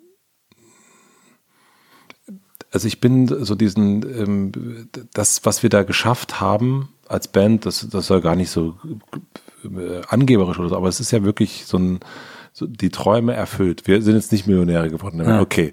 Aber so keine Ahnung, diese Festivals und wir haben dann, ich habe im Kinderzimmer, habe ich Münchner Freiheit gehört und dann haben wir dann mit denen irgendwann auch so Stefan Zauner mit Stefan Zauner was zusammen gemacht und so und ähm, das ist dann schon alles so, so okay ähm, und ich wollte nicht und diese Idee jetzt wieder Musik zu machen und dann wieder in einem ähm, keine Ahnung, Sprinter loszufahren und Brötchen in Kerosin zu essen und so, das ist nicht meins. So, ja. ich habe das, ähm, also man, wir waren zusammen im Berliner Kneipenchor, ich ja. habe den mit gegründet mit Nino und dann irgendwann habe ich gedacht, ja, das ist super, es funktioniert jetzt. Oh, Chuck ja. kann gehen, so das, das braucht es. Also so, ich bin da nicht so ein ich mag überhaupt nicht so Hausmeister sein, der dann irgendwas so bewahrt und guckt, dass alles ganz ist, sondern ich finde dann eher besser, irgendwie was Neues mir anzugucken. Und ähm, das heißt aber nicht, dass ich da keine Leidenschaft in dem Moment habe, also so äh, total. Also auch, ja. ähm, aber ich bin, wenn ich merke, dass das, wenn die Leidenschaft so geht, dann ähm, muss, muss ich auch gehen. Ja. du warst ja äh, äh, Erfinder, sozusagen Gründer und Leiter des Berliner Kneipenchors. Genau. Äh, Nino ja, zusammen, ja. Genau, da bin ich ja dann auch kurz danach dazugekommen. Äh, und das war so interessant, du hast ja auch nie mitgesungen, also ja. äh, warst quasi kein aktiver, kein, kein aktives Chormitglied, sondern warst, hast du die Fäden gezogen, ja. äh, sozusagen das Management auch äh, ein bisschen übernommen von diesem, von diesem Sauhaufen, der es am Anfang auch war. Und, ähm, und das fand ich ganz interessant. Wir hatten ja auch mal ein, es gab auch so ein, zwei Mal so Chordiskussionen, mhm. so Diskussionsabende, wo ich dich dazu zwingen wollte, ähm, Videogames aus dem Repertoire zu nehmen, weil ich Lana Del Rey so gehasst habe. Ja. Ähm, und äh, du hattest aber immer eine sehr klare Vision von diesem Kneipenchor, also mhm. auch was für Songs gesungen werden sollen. Mhm. Also, das fand ich irgendwie so interessant, dass du da nicht so eine wahrscheinlich auch aus Band-Erfahrung mhm. und ich fand das auch total cool, ähm, nicht angefangen hast, da so eine demokratische Veranstaltung draus zu machen, wo alle sagen können, welche Lieder sie toll finden und dann kann man sich auf keins einigen. Dann hast du gesagt, wir singen das und das und das und ich höre, dass du das nicht cool findest, aber wir singen das halt, tut mir leid, so in etwa irgendwie. Und äh, das, äh, das war tatsächlich auch so deine Idee, ne, dass du sozusagen so eine übergeordnete, weil als einzelner Sänger hat man das natürlich nicht, aber du quasi hast dir das immer auch von außen angucken, so eine übergeordnete Idee gehabt, wofür das auch musikalisch oder ja. ästhetisch stehen soll, sozusagen. Ja, ich glaube, das geht ja nur, wenn du nicht dabei bist. Ja. So, also das ist, ähm, du bist in so einer ähm, genau, dann ist es nämlich plötzlich, ähm, bist du einer von 15 Leuten, die betrunken singen. Ähm, ähm, und dann fehlt dir dann der Blick. Also das, ich finde das auch immer wieder wichtig, nach außen zu gehen und so eine ähm, und ich, also muss man auch dazu sagen, A, kann ich nicht singen, äh, B, trinke ich vor wenig Alkohol. Und das war natürlich dann schon irgendwann, äh, äh, habe ich auch gemerkt, das ist jetzt echt ein bisschen albern. Aber nee, das ist, ich, das folgt schon, also bei mir äh, immer so ein, äh, du kennst ja noch die Osenbande bestimmt. Ja. Also ich liebe es, wenn ein Plan funktioniert. Und, äh, und dann ist es aber, ich, das reicht mir dann auch. Also ich bin da gar nicht, ähm, ich finde es das gut, dass es dann so ist und das ist dann, und dann konnte ich dann auch immer sagen, so ich bin raus und äh, es gibt den Chor ja noch immer und das ist toll, was dass der jetzt irgendwie bei Grönemeyer mitsingt und ja. bei Bosse und bei KIZ und das ist ja Wahnsinn und wie viele Chöre es in Deutschland gibt, die irgendwie Erlangener Kneipenchor und so, das, das ja. ist traumhaft. Ja. Ähm, und das finde ich, finde ich schön, dass wir da irgendwie so ein, keine Ahnung, weil Nino irgendwie damals keinen coolen Chor gefunden hat, irgendwie so gesagt, machen wir es einfach selber und, ähm, und das, das, das finde ich toll, aber ähm, ja, also. Ähm, wir haben auch damals bei, bei Klee haben wir äh, Chor gesungen, ne? Stimmt, ja. Bei Tiffany Noir war das, glaube ich. Genau, stimmt. stimmt. Das war so mit das eine der ersten Sachen, die wir, die wir so hatten. Aber ich bin dann auch zum Beispiel ähm, äh, so Diskussionen. Ich bin zum Beispiel, ich mag hm, ich mag so Stuhlkreise-Diskussionen überhaupt nicht. Also ich bin, also Diktatur ist dann schon eher mein Style. Aber ja, da, da äh, verlässt sich der Kirchenjunge. Ja, nein, es ist eher so, so eine, ähm, ich glaube, ähm, dass das schon auch gut ist, dass, ähm, dass es Außenstehende gibt. Also ich bin immer noch so ein bisschen verbandelt mit dem Hamburger Kneipenchor. Und dann ja. gibt es halt einen Chorleiter und es ist, es ist auch gut, dass es den gibt. So, ja. ja wie es früher auch Bimbel gab. Absolut. Ähm, du hast ja dann äh, nach Virginia jetzt, nachdem das vorbei war, hast du mit äh, Pierre zusammen äh, mit Vergnügen gegründet. Ich weiß nicht, habt ihr eigentlich da, habt ihr die ganze Zeit davor aufgelegt? Ihr wart ja ein DJ-Team. Pierre und du. Nee, ähm, ich war, äh, nee, Pierre nicht. Ich war Also, äh, zusammen Fiete. mit Fiete und ich, genau. Und wir haben zu dritt, Pierre, Fiete und ich haben, also zuerst hab äh, Fiete und ich Veranstaltungen gemacht, ähm, die hießen Remi Demi. Und, ähm, und dann, dann ist Pierre irgendwann dazugekommen, den ich aber auch schon ganz lange kannte. Der war auf dem ersten Virginia Cover auch drauf war der Mitbewohner von Fiete. Und so sind wir dann zusammengekommen und haben dann quasi irgendwann mal so eine Pause gemacht und irgendwann wieder angefangen und haben ihn dann dazugeholt, weil ähm, Fiete und ich irgendwie jetzt äh, doch noch jemanden brauchten, der irgendwie äh, noch ein bisschen besser organisieren kann als wir. und ähm, und das, das war, das haben wir dann das relativ lange gemacht zusammen, also zu dritt wirklich ähm, Veranstaltung in Berlin und dann ähm, habe ich mich mit Pierre total gut verstanden und ähm, gesagt, lass uns das irgendwie zusammen irgendwie, weil ich, ich wusste, dass Virginia jetzt sich auflöst ähm, und, ähm, und er hat im WMF gearbeitet in Berlin und es ging auch insolvent und es war auch, ihm war das auch klar und so haben wir dann angefangen, das zu machen. Ja. Aber ihr habt ja dann auch einen Blog gegründet. Das ist ja jetzt, Genau. warum macht man, warum gründet man einen Blog? Also, Naja, es war damals eigentlich so ein, zum einen, da gab es so zwei ähm, Zündungen eigentlich, wenn man so will. Das eine ist, ich bin, mh, ich kann das jetzt so ein bisschen besser, glaube ich, aber ich ähm, finde so, ah, wir sind eine geile Eventagentur oder so. Das, das äh, finde ich, also ich finde so Berufsbezeichnung eh schon immer schwierig, so Visitenkartentum, so. ähm, und das war eher so eine Art und Weise zu sagen, man schafft irgendwie so ein, so ein gar nicht so strategisch. Also ich glaube, das Wort Content Marketing gab es nicht. Ähm, vielleicht gab es es schon, aber das wussten wir nicht. Aber es ist ähm, dann eher, man schafft so das, was man machen will, darüber, dafür schafft man so einen Rahmen. Und Pierre hatte das, und das ist, also war die eine Idee und die andere Idee war, dadurch, dass Pierre hatte das im Grunde schon gemacht. Ähm, er hatte immer am Wochenende eine SMS pre-Smartphone händisch äh, an seine Freunde geschickt, was kann man am Samstagabend machen. Und es war eine Mischung aus den Veranstaltungen im WMF, die er selbst organisiert hat, aber eben auch andere Veranstaltungen. Und so ist es so ein bisschen, diese Idee haben wir so ein bisschen verheiratet und dann ähm, eben nicht eine Seite gemacht, wo drauf stand, wir sind Ihre Eventagentur, äh, rufen Sie uns an, sondern ähm, gibt es Blog und wir empfehlen jeden Tag eine Veranstaltung, was insofern wichtig war, ähm, weil wir, ich habe mir so ein paar Firmenblogs angeguckt, habe so gesehen, dass die immer so drei Posts machen und dann aufhören. Und das war so, so unsere Verpflichtung äh, zu sagen, so wir machen das einfach jeden Tag und ähm, egal was kommt und das glaube ich so der Grund, warum es das überhaupt jetzt noch gibt.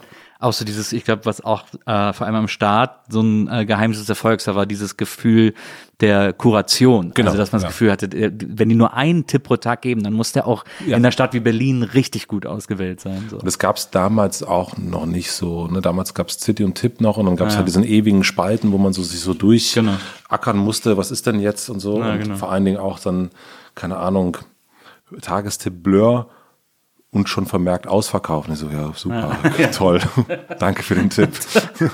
Genial. Ich hoffe, die anderen gehen alle hin. Und, ähm, und das ist ja das Erstaunliche, aus dieser, aus dieser relativ simplen Idee äh, hast du oder habt ihr dann ein, muss man ja wirklich so sagen, Medienimperium aufgebaut. ihr habt zwischendurch auch äh, Was nicht vergessen, ich komme aus einer Bäcker-Dynastie. Absolut, das darf man nicht vergessen. Und ich finde das so erstaunlich, weil ihr habt auch immer, ähm, ihr habt dann immer auch so weirde äh, Aktionen probiert oder so weirde Partys probiert. Ich kann mich noch erinnern, dass ich äh, mit deiner Frau Stefanie, weil wir ähm, irgendwie einen halben Monat ein DJ-Team zusammen hatten. Deutsche und Japaner. Deutsch und Japaner hießen wir. Man darf es nicht vergessen. Nee, da hatten wir unseren ersten äh, und ich glaube einen von zwei äh, DJ-Gigs hatten wir auf der Flummi-WM, Ja. äh, weil ihr hier in, äh, das war Wedding, glaube ich. Ne? Stadtbad Wedding, ja. Stadtbad Wedding, weil das irgendwie gerade trockengelegt war, ähm, habt ihr da eine Flummi-WM äh, veranstaltet. Jan Köppner, glaube ich, moderiert, hat die sogar mit initiiert. Nee, Jan Köpper hat die sich ausgedacht. Ah ja, genau. Und der, ähm, das, das war wirklich mal, also einer der wenigen Aufträge, die wir als Eventagentur hatten. Dass er hat uns beauftragt, dieses Event durchzuführen. Äh, also das war nicht unsere Idee, aber ähm, genau, wir haben viele andere, so die 100 schönsten DJs, jeder DJ legt einen Song auf. Ja. Dann adaptiert mit die 50 schönsten Rapper äh, und, und äh, ja, so, immer so Ideen für Veranstaltungen ja, gehabt. Und äh, ist das, ich äh, ich finde das so erstaunlich. Also ich bin ein völlig unorganisierter Mensch, deswegen äh, habe ich immer das Gefühl überhaupt. Wirklich? Also ich sehe einen Menschen, der hier ein Buch hat, was, was wirklich sehr geordnet aussieht. Ja, da kann ich mich, da kann ich mich noch so halb organisieren, zumindest so, dass ich das für mich Wir- Sinn Bist du macht. wirklich so unorganisiert? Ich bin mega unorganisiert, ja. Ich bin ganz schlimm organ unorganisiert. Ganz, ganz tragisch eigentlich sogar. Aber das ist sehr, sehr ordentlich. Ja, das ist natürlich auch der gute Einfluss von Maria. Ähm, dass wenn ich hier alleine wohnen würde, sähe es ganz anders aus. Ja, na gut, das würde bei mir auch anders sein, wenn meine Frau äh, nicht da wäre, aber es ist, ähm, Ich, also ich, äh, das hier ist jetzt schon, das ist quasi das, das, ich glaube, das höchste Maß an Organisation, das ich noch hinkriege. Ähm, aber es ist sehr ordentlich. ja, aber auch so für, also wenn ich äh, über an, über, an Termine denke und solche Sachen, ich muss das Wirklich? so fünfmal in einem Kalender sehen, man muss mir das achtmal sagen, damit ich diesen Termin nicht vergesse. Und ich habe mittlerweile auch das Gefühl, dass mein Hirn ein komplettes Sieb ist und ich alles vergesse, was man mir sagt. Ich, geh, ich bin gestern zum Einkaufen gegangen und ich musste an drei Sachen denken. Butter, äh, Beeren und ähm, Salat. Und auf der Hälfte des Weges zu dem Supermarkt, der 150 Meter von meinem Haus entfernt ist, rufe ich Maria an und sage, was war noch mal das Dritte? Butter und Beeren habe ich, aber da war noch was Drittes. Ich, also es ist so krass manchmal. Und äh, was, was glaubst du, woher das kommt? Ich glaube, ich bin einfach wahnsinnig oft äh, mit den Gedanken irgendwo anders. Ich glaube, dass ich oft gar keine Konzentrationsschwäche habe, sondern einfach gar keine Konzentrations äh. Und äh, w- was denkst du in dem Moment? Also wo ist das Gehirn in dem Moment, wo du diese drei Dinge? Keine Ahnung. Wahrscheinlich, äh, ich, ich, ich kann es mir zum Beispiel so vorstellen. Jetzt bei dem gestrigen Fall Butterbeeren und Salat, denke ich mir, dass mein Gehirn dabei hängen bleibt, dass Butterbeeren so eine schöne Alliteration ist. Butterbeeren, B, Klingt B. schön. Das, da bin ich schon direkt, da, ich erfreue mich an dem Klang. Butterbeeren ist, der, der, der ist direkt äh, ein Kochbuch, oder? Total. Und da freue ich mich so sehr, dass ich, dass mein Hirn sagt, das dritte müsste jetzt auch mit B anfangen. Und dann gehe ich los und weiß, aber es hat nicht mit B angefangen. Fuck, was war es? Und dann denke ich mir, ach naja, wenn du im Supermarkt stehst, dann wirst du schon wieder drauf kommen, was es war, wenn du es siehst sozusagen. Äh, aber ich bin nicht drauf gekommen. Aber ist es nicht auch so ein bisschen so ein, so ein ähm, also ich hatte das auch, also so, solche Sachen, ne, dass man so, dadurch, dass man sagt, von sich selber sagt, man ist ja so und so, oder weil es auch andere so bestätigen und sagen, ach du vergesslicher, Ja. so, Ja, ja, typisch. Ja, bei mir zum Beispiel früher immer, du verlierst alle Dinge. Ja. So, und ich habe natürlich immer alle Dinge verloren, ja klar. Also so aufgrund dessen, und dann irgendwann habe ich gesagt, nein, ich verliere nicht mehr alle Dinge. Und dann hat sich das wirklich auch verändert. Also ich habe schon ewig nichts mehr verloren.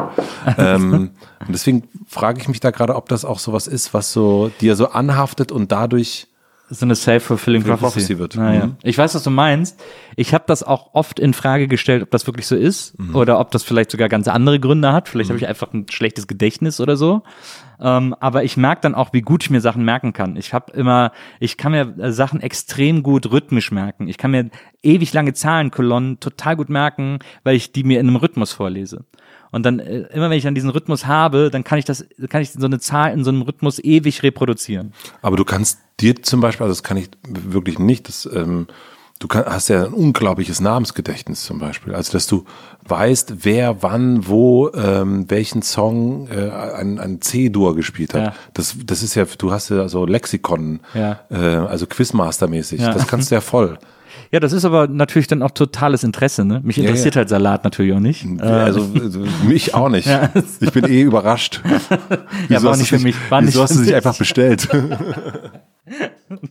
ja, ja, aber das ist, das finde ich immer das Erstaunliche, dass ich, dass ich manchmal an so Alltagsgeschichten irgendwie scheiter. Da äh, äh, so kleinste Aufgaben irgendwie. Und das halte ich dann für ein, Aber nervt dich das oder ist das? Äh, ah, es ist, es ist noch so, ich finde, es gibt so Phasen, wo ich super im Griff habe und die reichen mir dann. Dann denke ich so, na ja, dann kann ich auch mal einen Salat vergessen. Ist ja auch nicht tragisch. Ja, ich finde es auch, also man muss ja auch überlegen, ich meine, es gibt jetzt nicht so viele Leute, die ähm, äh, weiß nicht, irgendwie so, so geile Podcast-Adaptionen wie du hinkriegen und so Sachen. vielen Dank. Aber es ist, ja, es ist, ähm, ähm, oder keine Ahnung, in, in, in einen Ort kreieren können oder eine Atmosphäre, wo man sich wohlfühlt und sagt, ja, dann äh, ich, stelle mir halt mal so ein alkoholfreies Bier rein und dann, ähm, und ich glaube, das ist so ein bisschen, ähm, und in der Zeit, wo es Smartphones gibt, ähm, da schreibt man sich halt auf, ist auch scheißegal, dass man das nicht kann. Also es ist ja völlig, äh, und dann ähm, gibt's halt, also dann gibt's halt den 35 Mark Kalendereintrag und dann ist es halt so. Es, ich finde es,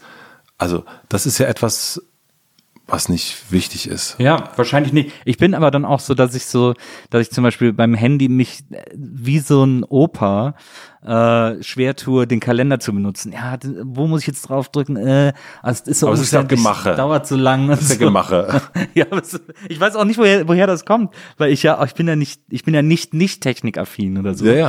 Äh, aber da es ist so wirklich, als hätte ich irgendwie, als würde ich durch Kaugummi warten äh, und als wäre es so zäh, dass ich so, weil weil es so lange dauert, bis ich dann die Uhrzeit am Kalender einstelle. Kommst du früh schnell aus dem Bett? Ähm, ist so unterschiedlich. Früher ging es besser, phasenweise ist es, geht's gar nicht. Jetzt mit 68 ist es schon schwer, ne? das stimmt. Nee, jetzt ist bei mir ist im Moment so, dass ich äh, wahnsinnig oft nachts aufwache und dann Ah. ein, zwei Stunden wach bin. Ähm, und das auch genieße tatsächlich auf eine Art, äh, weil ich A äh, liebe, wenn es ruhig ist und ähm, und tatsächlich auch, wenn ich dann so im Handy scrolle und so Twitter lese, nachts. Das äh, machst du nachts. Ja, das mache ich auch nachts. Puh, okay. Und das liebe ich, weil da ist quasi nur amerikanische Timeline. Mhm. Da ist kein Deutscher wach. Und dann kann ich so, habe ich so das Gefühl, da so live äh, mit Amerika verbunden zu sein, sozusagen. Das finde ich ganz spannend. Also gerade jetzt zu so Wahlkampfzeiten und so. Und hast du denn, also gibt's denn irgendwie so einen, so einen äh, Sortiermoment, den du hast? Ein Sortiermoment? Hm? Sortier, wo du sagst, so jetzt sortiere ich mal meinen mein Tag oder meine Woche. Nö. Das hat bei mir geholfen, Ja. weil ich das ja auch ein bisschen kenne wie du. Ähm, immer alles verloren. Ja. Nee, ich habe ich hab immer so einen Moment des ähm, immer Anfang der Woche und auch jeden Tag so einen kurzen Sortier.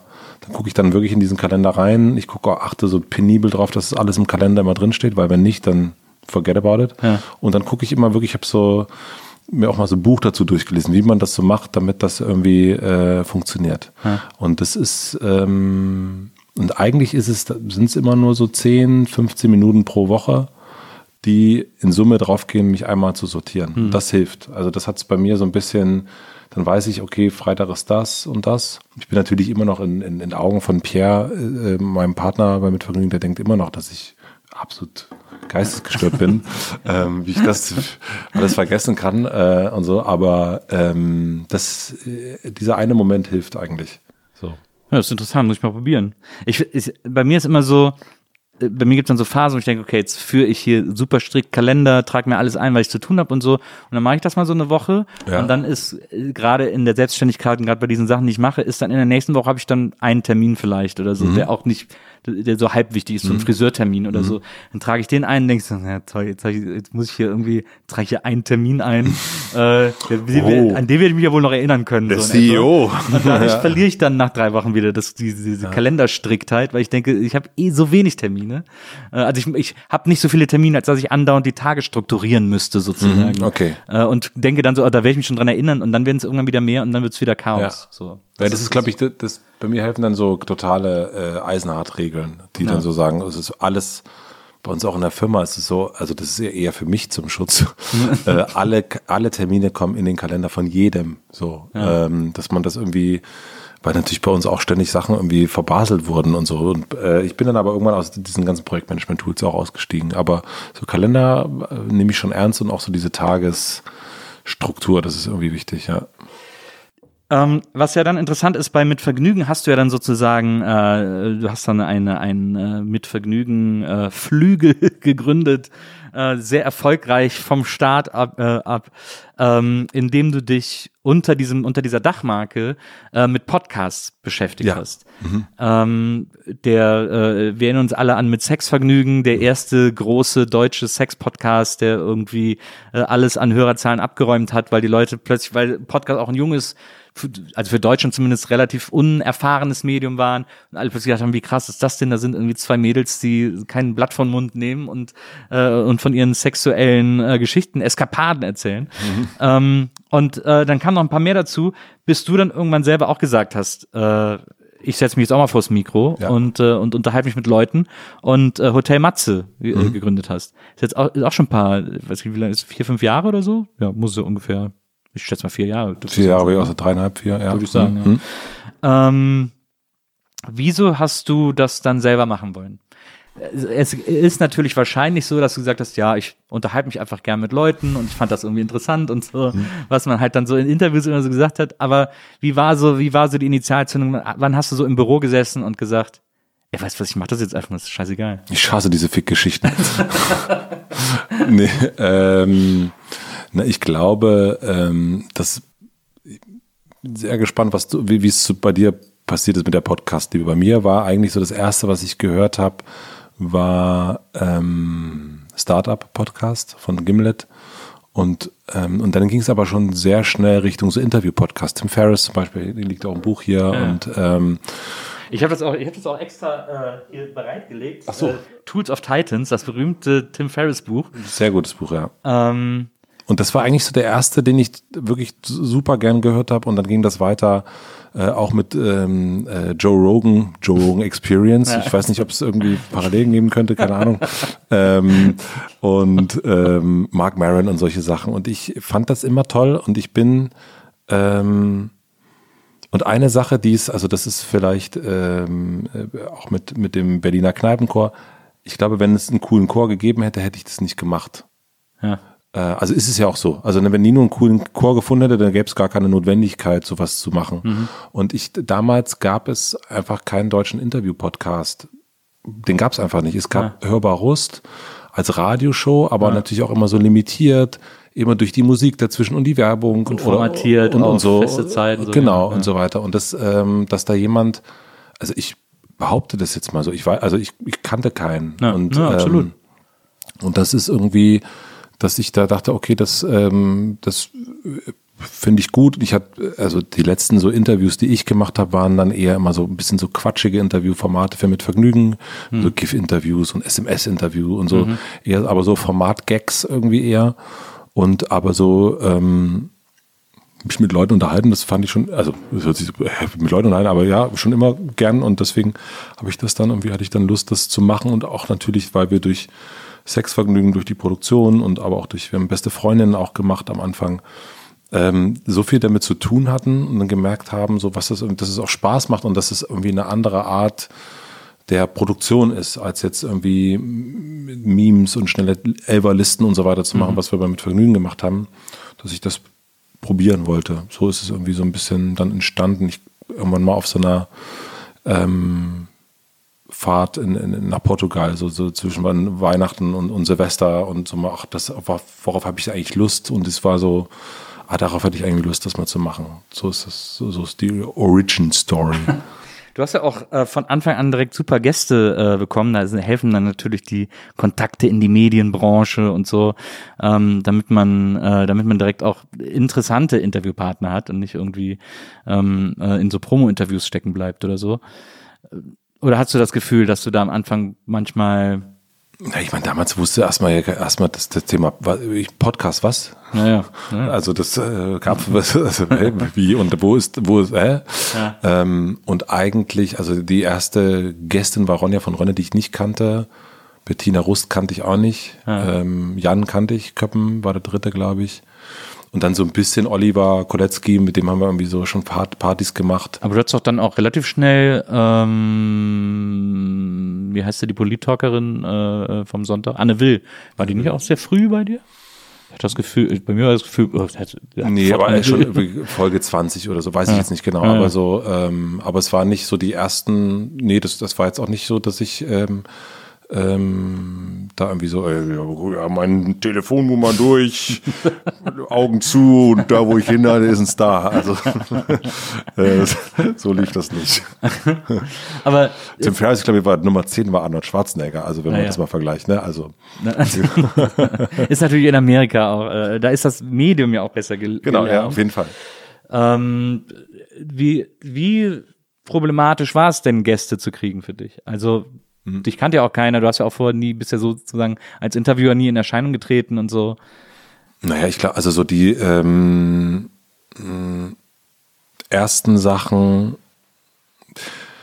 So Ronny, äh, interessanterweise, glaube ich, hat Ronny am längsten gedauert. Ähm, aber es, es liegt vielleicht auch an der Person. ähm, oder damals zumindest. Und mh, dann ging das irgendwann. Es war eher so ein Erklären, was ist das so. Und ähm, natürlich hat mir schon geholfen, dass ich irgendwie äh, in, in so einer Art Branche schon vorher drin war, dass es, dass mich Leute verbinden konnten und, Ja. und dass ich irgendwie über Bande spielen konnte oder so, ne? Und dass ich irgendwie sagen kann, hier, ich ähm, mach mit Vergnügen mit und manchmal kannte ich irgendwie über Ecken jemanden durch Virginia jetzt noch und so weiter. Das hilft natürlich schon. Also ganz, aber es ist jetzt nicht so ein, also kein Promi-Tagebuch in irgendeiner Form, also gar nicht. Und, ähm, und dann ist es, glaube ich, mh, hören das dann, also wenn es ein paar Folgen gibt, hören ja andere Leute dann mal rein und denken, ah ja, okay, das, das, das passt schon so. Mhm. Und jetzt aber so Anne Wilder habe ich niemanden gekannt. Das lief wirklich über PR-Frau und immer wieder nachfragen. Ich ja. weiß gar nicht, warum sie zugesagt hat, ehrlich gesagt. hat sie sich danach auch gefragt. aber du bist ja, äh, du hast ja etwas extrem Vertrauenserweckendes. Du bist ja, äh, wie gesagt, du ruhst sehr in dir. Ähm, das ist ja, das, das ist ja auch im Gespräch so. Und ähm, wie sag mir doch mal, vielleicht auch als, äh, als äh, Tipp für äh, die Nils Bokeberg-Erfahrung, ähm, wie bringt man denn Fremde dazu, äh, ein Gespräch mit einem zu führen, das nicht andauernd in so Plattitüden landet oder in so Floskeln oder man kennt es ja auch, wenn man Leute zu irgendetwas interviewt, dass man richtig merkt, was die jetzt schon zum 20. Mal beantworten und da irgendwie genauso drüber sprechen. Was ist, was ist das Geheimnis von das Geheimnis. Hotel Matze? Nee, ich glaube, das ist das äh, Geheimnis, was du ja auch, dem du ja auch nachgehst. Das, das eigene Interesse. Ja. That's the fucking it. Und das ist auch völlig egal, wenn du schon tausendmal erzählt hast ähm, über dein, deine Liebe zu Weezer, wenn ich dich das erste Mal danach frage und du merkst dem anderen immer an, ob der das jetzt, weiß er eigentlich die Antwort schon oder weiß mhm. er die nicht. Ähm, und das, das eigene Interesse des Gegenübers, also das Interesse des Gegenübers, das merkt man finde ich. Also merkt man auch in einer Beziehung. Also willst, ja. hört ähm, meine Frau, mein Mann, hören die jetzt wirklich zu? Oder ähm, also wie fragen die, wie geht's? Ja. So, ähm, ja. ist das jetzt, ähm, will man, will die Person das jetzt wirklich wissen oder nicht? Und das ist, die sind ja zwei Wörter, aber du merkst anhand, wie das, wie er dich anguckt, sie und wie es stellt, weißt du ja, gut oder na, ehrlich gesagt, ähm, bin ich gerade melancholisch, weil mein Sohn in der Schule und so weiter und so fort. Ja. Also das ist, ähm, ich glaube, das irgendwie spürt man das. Und das ist gar nicht, also es ist ja nicht formell, dass man sagen ne, wie geht's in zwei Wörter oder, ja. oder zweieinhalb, aber ähm, das ist, ähm, ja. Hast du das Gefühl, dass du, äh, machst du Matze jetzt auch schon äh, äh, ein paar Jahre, wie wir, wir festgestellt haben, hast du das Gefühl, oder hast du vielleicht auch manchmal sogar die Angst, äh, weil also so kenne ich das, wenn ich auch Fernsehjobs oder was auch immer gemacht habe, wenn ich das längere Zeit gemacht mhm. habe, dass äh, ich habe das schon gemerkt, dass es Momente gab oder Punkte gab, an denen so eine Art Routine eingesetzt ja. hat, äh, wo ich mich so selber in so eine in so einen Ort gebracht habe, wo ich genau weiß, was funktioniert, wie es funktioniert und das dann immer wieder so anwende und mhm. auch so zum Teil dann sogar manchmal so ein bisschen auf Autopilot gehe ja. oder so. Hast du das auch bei Hotel Matze mal gemerkt oder die Angst zumindest gehabt, dass das passieren könnte? Ehrlich gesagt, und wirklich, äh, also sowieso, aber es ist noch nie so gewesen. Ne. Also ich habe immer, ähm, so natürlich bin ich jetzt, ähm, habe ich so eine, eine, gewisse Art der Bestätigung, dass das irgendwie, dass ich das irgendwie hinkriege. So, mhm. das ist irgendwie ein ähm, dass ich es schaffe, irgendwie ein, ein, Gespräch zu führen und ähm, das jetzt irgendwie nicht total doof wird. Und ja. die meisten Leute, die jetzt kommen, die wissen ja auch, worauf sie sich einlassen. So, das, ja. das, ist, nicht, das ist nicht so, das ist so, hm, das ist wie so Sex, also Sadomaso. Wir wissen ja, was sie, was sie kriegen. Nein, und ich glaube, das ist so ein, ähm, aber ich bin trotzdem, wenn ich jetzt ähm, ich habe bis letzte Woche Luke Mockridge interviewt. Das ist so das erste, es kommt morgen raus. Also ähm, gibt es dann schon, wenn wir das ja, ja. ausstrahlen. Ja. Ähm, und dann weiß ich schon so viele Sachen, habe mir viele Sachen durchgelesen und weiß aber eben natürlich nicht, was es für ein Typ ist. Sonst müsste ich ihn ja auch gar nicht so einladen ja. oder und wenn ich das alles genau wissen würde. Und dann, aber du, aber du recherchierst ja erst, wenn du weißt, dass er kommt. Also könnte es dir in der Recherche passieren.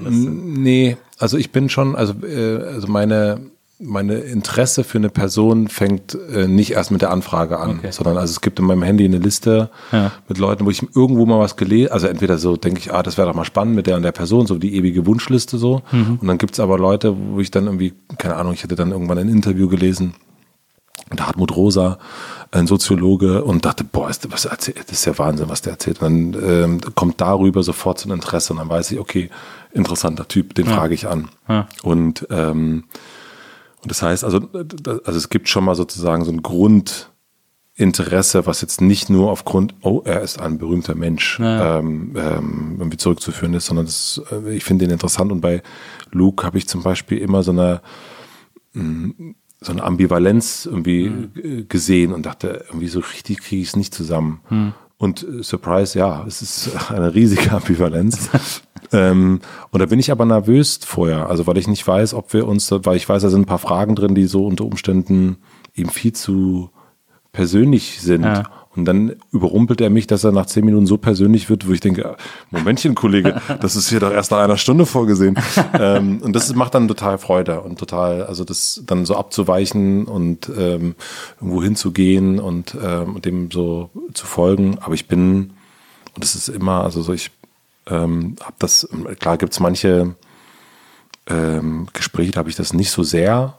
Ähm, aber es ist, es überrascht mich jedes Mal immer wieder, was dann so bei rauskommt. So, das, es kommen immer Sachen raus, die ich nicht, überhaupt nicht vorher gedacht hätte, dass die dann da rauskommen. Und nicht, weil ich da irgendwas gefragt habe oder Ja, so, ja. sondern es ist einfach, ich meine, das haben wir jetzt ja auch. Wir kennen uns auch schon echt eine ganze Weile und äh, man sitzt ja doch selten irgendwie so konzentriert zusammen mit jemandem und, und quatscht und so und guckt und äh, ähm, und redet über Theodor Fontane. ähm, aber ich, äh, darf ich was zurückfragen? Ja, na klar. Wie bist du zu Podcast gekommen? Was war dein erster? Ich habe das interessanterweise immer als Medium so wahrgenommen. Hab's immer, man hatte ja wirklich von den ersten iPhones an auch diese Podcast-App auf dem Handy und hat sich wirklich, die meisten haben die einfach sofort gelöscht, weil ihr gesagt, was soll das irgendwie am Anfang, da hat da keiner was mit anfangen können. Und ich bin da auch immer so durchgescrollt und hab, hab immer gedacht, ich finde das so, ich finde es irgendwie so geil als Medium, weil mich Radio auch immer abgefuckt hat. Ich habe eine Zeit lang gedacht, das Radio, was ist, was ich würde machen wollen und habe dann ganz schnell gelernt, boah, Radio ist so formatiert und so ätzend und so unfrei, also so eines der unfreisten Medien, also dann auch noch mit diesen mit diesen Radiozahlen, die auch so völlig willkürlich ermittelt werden und so, wo so alle Angst vor haben. Es hat mich mega abgefuckt, so, das fand ich fand ich plötzlich total unsexy. Und dann habe ich aber gedacht, ich würde aber so gerne Wort machen, äh, weil mir das Spaß macht und beim Moderieren auch Spaß macht und und Fernsehen irgendwie auch langfristig keine Perspektive für mich war oder so. Und ähm, das war eine Zeit, in der ich auch viel mit Herm äh, äh, gemacht habe. Ähm, und Donny kannte ich damals von den Moviex noch mit dieser Sendung, die ich mit, die ich mit ihm mal für Neo gemacht habe. Stefanie. Genau, durch äh, Stefanie, genau. Stefanie hat ja Donny angeschleppt damals, ja. genau. Das stimmt. Stefanie hat mich eigentlich äh, Donny vorgestellt. Und Ich, ähm, ich, wir haben zu Hause noch das Video geguckt, mit dem Donny sich beworben hat. ach wirklich? Also d- damals und es war so, das ist Humor, ne? Aber ganz süß. Also so war das. Er ist ja auch echt einer der ersten, finde ich schon, der so eine Art anderen Humor, also so für, für Ja, ja. uns einen anderen Humor, also diese Art Humor kannten wir gar nicht. Total. Ja, total, das stimmt. prägend, was das betrifft, finde ich. Ja. Das stimmt. Und, ähm, und da habe ich dann Maria kennengelernt Mhm. äh, in einem Zeitraum, die äh, Podcast gehört hat, ganz viele Ami-Podcasts gehört hat und auch selber so äh, selber einen gemacht hat und auch noch einen produziert hat für einen Freund. Und dadurch habe ich plötzlich noch mehr Aufmerksamkeit für das Thema bekommen. Und dann, obwohl es klingt wie eine blöd ausgedachte Legende, war es wirklich so, dass ich äh, Herm geschrieben habe, sollen wir nicht mal einen Podcast machen? Und ein oder zwei Tage später von Donny die Nachricht bekommen habe, wollen wir nicht mal einen Podcast machen? Und ich habe gesagt, komm, ich bringe jetzt alle, bringe uns jetzt alle zusammen. Und dann sag ich zu Maria, hättest du Bock sowas, weil du weißt, wie das geht. Die hatte auch schon einen Zoom. Du weißt, wie man sowas produziert. Ich habe keine Ahnung, weil es wäre klar gewesen, wenn wir drei das so auf Kumpelbasis gemacht hätten, wäre es halt so ins iPhone gesprochen, zwei, anderthalb Episoden gewesen oder so. Und sie hat dann sozusagen das alles kanalisiert und äh, und dadurch bin ich bin ich und dann habe ich plötzlich ne, gemerkt, was man alles machen kann und auch mit Maria zusammen äh, und durch Maria äh, dieses Medium plötzlich äh, kennengelernt. Wir haben ja dann relativ schnell dunkle Heimat gemacht für Antenne Bayern mit Bernie zusammen und plötzlich konnte ich wieder schreiben. Ne? Ich habe ja ich habe ja Regie studiert und hatte auch jahrelang überhaupt keine Lust mehr, mich mit Drehbüchern zum Scheiß Bei zu Doris beschäftigen. Dürre auch. Genau, ne? ja, genau. Und dann plötzlich hatte ich wieder Lust zu schreiben und konnte, es wurde einfach direkt umgesetzt und so. Und dann, so hat sich das irgendwie ergeben, dass das für mich plötzlich ein Medium wurde, dass ich, wo ich begriffen habe, dass jetzt der Moment ist, wo man damit alles machen kann, was man will. Also so Mhm. das, was ich immer so gesucht habe. Auch in YouTube, ich habe auch YouTube eine Zeit lang gemacht, ähm, mit äh, Endemol produziert, also so High Class sozusagen, aber trotzdem so Wie ist denn die Sendung? äh, das ist Shortcuts, das war Ja, so ein genau. Channel über, über Kino. Und da habe ich auch die ganze Zeit, es hat Bock gemacht, aber da bin ich auch schnell in eine Routine gekommen, weil die mir auch alles abgenommen haben und ich das Thema uninteressant fand. Und ich fand es auch so uninteressant, mich, dass so ein Part davon war, dass ich mich mit den Leuten dann danach noch irgendwie in den Kommentaren ärgern muss und so, ne? Das war es irgendwie nicht so richtig. Und es hat ja auch, hat auch eine junge, eine junge äh, äh, Gruppe angesprochen. Ne? Mhm. Und bei Podcast war es plötzlich genauso die, die Zielgruppe, die ich haben wollte und die ich erreichen wollte und so. Und dann the rest is history. Aber du bist immer noch so, also das habe ich zumindest so aus ein bisschen Ferne äh, auch noch total diese Liebe dafür für das Format, oder? Also du bist immer noch so hooked für, für Podcasts ja. oder für, ja, total. Ja. Ich liebe das, also deswegen mag ich auch das jetzt hier zum mhm. Beispiel, weil ich das, ich liebe das, was man alles ausprobieren kann. Also mhm. jetzt auch, als wir Susi gemacht haben, äh, war es ja auch so, dass ich plötzlich auch wieder was ganz anderes machen konnte und Regie geführt habe und diese ganzen tollen Schauspieler, mhm, so Pastewka und so alle, Wahnsinn. da ich pl plötzlich Regie eben richtig führen konnte, wie ich wie ich es damals gelernt habe und so. Ne? Und da habe ich gedacht, schon wieder eine neue Facette irgendwie, schon wieder was anderes und das deswegen liebe ich das so, weil ich diesen ganzen Stuss ausprobieren kann. Irgendwie. Ja, das ist auch, was ich äh, ähm, bei dir so toll finde, dass du ein äh, so, so ein Probierer bist, was das äh, betrifft. Ne? Also ja. auch mit WIMAF so, aber ich weiß auch noch, ist, ähm, Stefanie hat dann irgendwann mal zu Hause einen Podcast gehört, wo du so alle möglichen Rollen gespielt hast. Ja. Mit verschiedenen. Randale Bokeberg. Es ist zwar wirklich, ich habe gedacht, was um Himmels Willen ist da? Also ich habe auch gemerkt, dass es aufwendig ist, dass ja. es jetzt nicht irgendwie mal so hingerotzt ist und äh, wirklich eine Stimmen verstellt und gepitcht und tralala. Ja. Und da habe ich, also es, to be honest, war nicht ganz meins. Ja, das war mir verstehe ich absolut. Ja, aber ich habe so einen totalen, äh, äh, weil ja viele Sachen, die man dann auch ab einem, keine Ahnung, gewissem Alter oder ähm, äh, Erfolg, Erfahrungsschatz, wie auch immer, hört man ja auf, so Quatsch zu machen. Ja. ja und man, man ist so ein bisschen so, ja, so, hallo, ich bin jetzt Buckelberg so, ähm, Regisseur. ähm, und dass du das machst, das finde ich, äh, also dass du so, so, so Quatsch machen, wie irgendwie, ich gucke jetzt einmal, wir gucken einfach alle Lindenstraße nochmal durch. ähm, das das finde ich, äh, finde ich total geil, dass das irgendwie, dass man gar nicht, äh, dass man ernsthaft Quatsch machen kann. Das äh, natürlich auch mit mit äh, äh, Gästeliste Geisterbahn ja. äh, natürlich auch ähm, vorgeführt wird, aber mhm. das, das mag ich voll, dass, dass, äh, dass du das hast, dass du so ein wagemutiger äh, Quatschkopf bist. Vielen Dank. Also ich habe das, für mich fühlt sich das auch nie besonders wagemutig an. Ne? Ich denke dann so, äh, gerade bei Podcasts, ich probiere das dann halt aus und ich habe ja nicht so viel zu verlieren oder Aber so. Aber du bist eine Rampensau auch. Ja, ja, na klar. Also ich hoffe es. Ja, ja, nee, ja, ja. das ist für dich, du, du hast so, so du, du magst es auch, also weiß ich auch noch vom Chor, du magst es vorn zu stehen ja, und richtig einen äh, rauszuschmettern und wild zu gestikulieren. Ja. Der, pa der Pavarotti aus Pankow. Damals warst du auch der Neuköllner Pavarotti. Ja, stimmt. ja, passt ja, du weißt, ich äh, Butter und ne, ja, ich musste jetzt. nee, aber das stimmt. Also ich meine, gerade bei Randale Bokelberg, der ist so ein Podcast, den habe ich gemacht und habe gedacht, das wird niemand lustig finden. Also ich habe das auch wirklich gewusst, als ich das aufgenommen habe, weil ich ich habe es jetzt zuletzt nochmal komplett durchgehört und ich finde es nicht mehr mehr alles lustig so. Ne? Ich, also ich kann dir eine Person nennen, dies. Na, Stefanie fand es wirklich Wahnsinn. aber das ist so, das macht dann so Spaß, dass man auch mal was für drei Leute macht, ne? So, also und das aber auch weiß und aber sich trotzdem genauso viel Mühe gibt wie für 10.000. Also auf jeden oder. Fall. Also das hast du, äh, das, äh, man möge es sich anhören. Jetzt, äh, was ich noch interessant finde, ähm, ist, äh, du hast jetzt ein Buch geschrieben. Oder ne, wenn wir jetzt, wenn das hier veröffentlicht wird, dann ist es schon erschienen. Ja, es ist erschienen. Ähm, äh, dieses Buch. Ähm, das ist ein alter Hut. Ja, der alte Hut, die Schule meines Lebens heißt das. Und deswegen habe ich auch Tools of Titans hier hingelegt. Ja. Tools of Titans ist äh, von Tim Ferriss, ähm, wie du sagst, in der zehnten Folge Schwarzenegger da gehabt. Und er hat so ein Buch gemacht, glaube, wo, er so, ja. wo er so geschrieben hat, so was ist der Erfolg von, von Millionären, von Stars und so weiter und so fort. Und hat die alle in seinem Podcast interviewt und danach gefragt. Und die wichtigsten Aussagen sozusagen mhm. von denen hat er dann in diesem Buch versammelt. Ja. Und äh, die Schule meines Lebens von dir, äh, das jetzt schon erschienen ist. Das ist ja schon längst, Zuhörer, meine Güte, ist das schon dass raus. wir hoffentlich schon alle längst äh, gekauft haben. Bin gerade ähm, mit dem ähm, zweiten fertig. da ähm, hast du ja auch aus deinem Podcast aus Hotel Matze ähm, sozusagen, also sind, hast du da quasi die zentralen Aussagen ähm, äh, herausgeschrieben, die du am spannendsten fandst oder gerade wenn du sagst, die Schule meines Lebens, die, die dir am meisten gebracht haben, wo du, wo du denkst, das ist das, wo man am ehesten was draus ziehen kann? Ja, also äh, tatsächlich ist äh, äh, Tim Ferriss mit dem Buch auch totales so Vorbild gewesen dafür. Ja. Also so das, äh, so von der Art und Weise, also so, so ein ähm, von der Art und Weise, wie er das gemacht hat, finde ich, fand ich total gut. Ähm, und ursprünglich ist es, ähm, also auf der, wir waren letztes Jahr in Amerika drei Monate, zweieinhalb Monate äh, mit der Familie. Und da ist es so, also da ist die Idee nochmal so gekommen, weil ich eine alte Folge gehört habe, äh, Tim Rauer war das und gemerkt habe, so, ah, das ist ja irgendwie, habe ich A, vergessen viele Sachen, also das kennst du ja auch, ne? Ja. Also man, man denkt immer so, oh, das, das ist ja Wahnsinn, was der ja. da so toll und so. Und dann hört man es irgendwie zwei und dann alles vergessen. Wie ja. mit Film. Ich habe jetzt sieben zum Beispiel gestern Abend nochmal geguckt. Ganz viel vergessen. Musst du mal die Piratenbraut gucken. ja, danke Nils. ähm, ich war schon fast wieder befreundet mit dir. Nein, und dann, ähm, und so am Anfang hatte ich das aber sehr ähnlich wie, wie äh, das so, also nur wirklich die Aussagen genommen, habe aber gedacht, das ist irgendwie auch Quatsch, das muss schon so ein bisschen persönlicher sein. Mhm. Und das ist ja auch sehr technisch hier ja, und so. Ähm, und eigentlich, und ich habe dann am Anfang so die, äh, erstmal so die, die Gespräche gehört nochmal, die ich irgendwie am so, die, wo ich dachte, ah, Anne Will und sowas, ne, mhm. sowas, was, wie war das und so.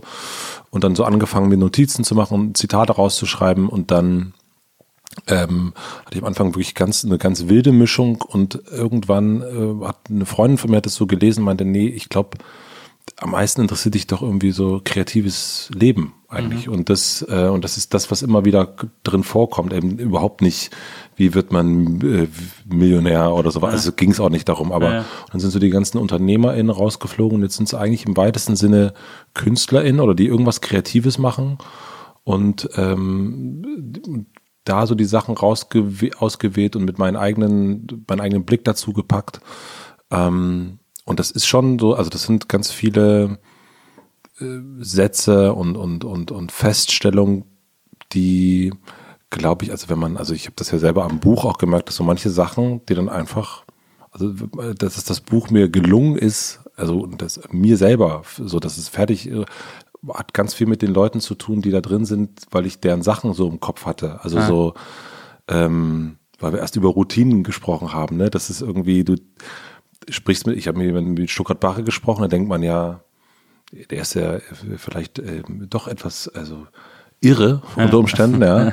Aber dann erzählt er von seiner eisenharten Schreibroutine. Und ja. dann merke ich, okay, das brauche ich auch. Ich muss mich da früh hinsetzen und kann nicht irgendwie mal Nachmittag und nachts, sondern ich muss jeden Tag und habe das irgendwie so im Grunde seine Schreibroutine kopiert und hat funktioniert und ähm, oder irgendwie deine ehemalige Lehrerin Doris Dörre, ja. die dann sagt, irgendwie jede Geschichte ist erzählenswert ja. und ähm, und dann irgendwie sich so zu trauen, irgendwie einfach zu sagen, ja, ich schreibe hier mal über meine Lehrerin, äh, Frau Buinski, ja. äh, unherzliche Grüße und ähm, und das ist so, das sind so ein paar Sachen und dann ganz am Ende auch so ein ähm, mit Kim Frank habe ich darüber gesprochen, weil er irgendwie so super lange ein Drehbuch geschrieben hat und irgendwie nicht wusste, ob das irgendwann mal äh, was wird. So, wann ist denn irgendwie der Moment, wenn man es so abgibt und wie ist es dann, wenn man irgendwie was abgegeben hat? Also das war sein erster Spielfilm und dann wach. Und er sagte dann irgendwie, ähm, sei einfach stolz darauf. Das ist das Beste, was du mit deinen Mitteln zu diesem Moment hättest machen können. Hm.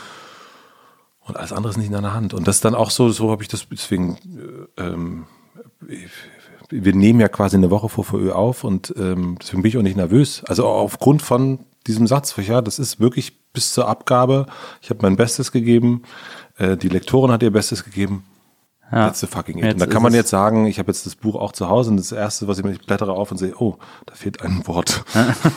Aber bis zum Mai ja, war es das so. Und, ähm, und ich glaube, das ist schon, also so idealerweise, so ist es ja auch, das mochte ich an den Tools of Titan, irgendwie so ein, ähm, also ich glaube, bei mir ist es noch ein bisschen mehr persönlich und es ist mehr, ähm, bestenfalls kann man dann auch so ein ganzes Kapitel irgendwie besser lesen. Es ist nicht einfach nur so, ähm, Wissen, Wissen, Wissen. Hm. Äh, und man kann so, ich habe, also ich weiß jetzt um meine Kochkünste, aber es ist äh, schon so ein bisschen rezeptmäßig, dass man auch mal so blättern kann, sagen kann, ah, ah ist interessant, was Christian Ulm, äh, weil der, den kennst du ja auch gut, glaube ich. Ja, ähm, ja. Ähm, äh, ich habe ihn zum Beispiel gefragt, wie, wie machst du das denn? Also wenn du das irgendwie jerkst, du, du schreibst das, du spielst das und du schneidest das ja auch noch. Wie kriegst du es denn auf die Ketten, dass du da objektiv bleibst? Und ja. dann sagt er ja, er guckt sich das einfach aus ich glaube, zehn verschiedenen, der sagt sich, ich setze mich jetzt hin und gucke es mir an, als wär, wäre ich Benjamin von Stuckrad-Bache. Oder ich gucke und setze mich hin und gucke es an wie meine Mutter. Ja.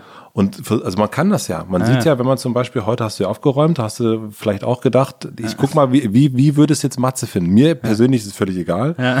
Aber Matze findet es bestimmt schöner, ähm, wenn es ein bisschen aufgeräumt ist und hier Kinderschokolade steht. Und, ähm, und das, das ist voll interessant. Das, und das funktioniert auch. Man kann seine Arbeit ähm, das kann mit verschiedenen Blickwinkeln betrachten. Und, äh, und solche Sachen stehen da, da drin. Ja. Na super. Bei, bei mir ist das Interessante, dass ich immer so, wenn ich Sachen schreibe, zum Beispiel Texte schreibe für irgendwas oder so, ähm, ich, wenn die fertig sind, will ich mich damit gar nicht mehr beschäftigen. Also beim Buch ist was anderes, da muss man natürlich nochmal durchs Lektorat gehen und so. Aber wenn ich kurze Texte schreibe für Magazine, Kolumnen, was auch immer, dann war es schon immer so, ich schreibe den Text fertig und schicke ihn dann einfach sofort ab und beschäftige mich dann nicht mehr damit. Oh, wirklich? Ja, weil Wow. ich muss den dann aus dem System haben. Sozusagen. Aber wie ist es, du hast ein Buch auch geschrieben? Ja, Zwei? beim Buch musste ich dann halt noch mal ran, wie gesagt, weil, du noch mal lesen. weil dann das Lektorat irgendwie äh, mit einem dran arbeitet. Aber ähm, bei allen kurzen Texten war immer weg damit, weg, weg, weg.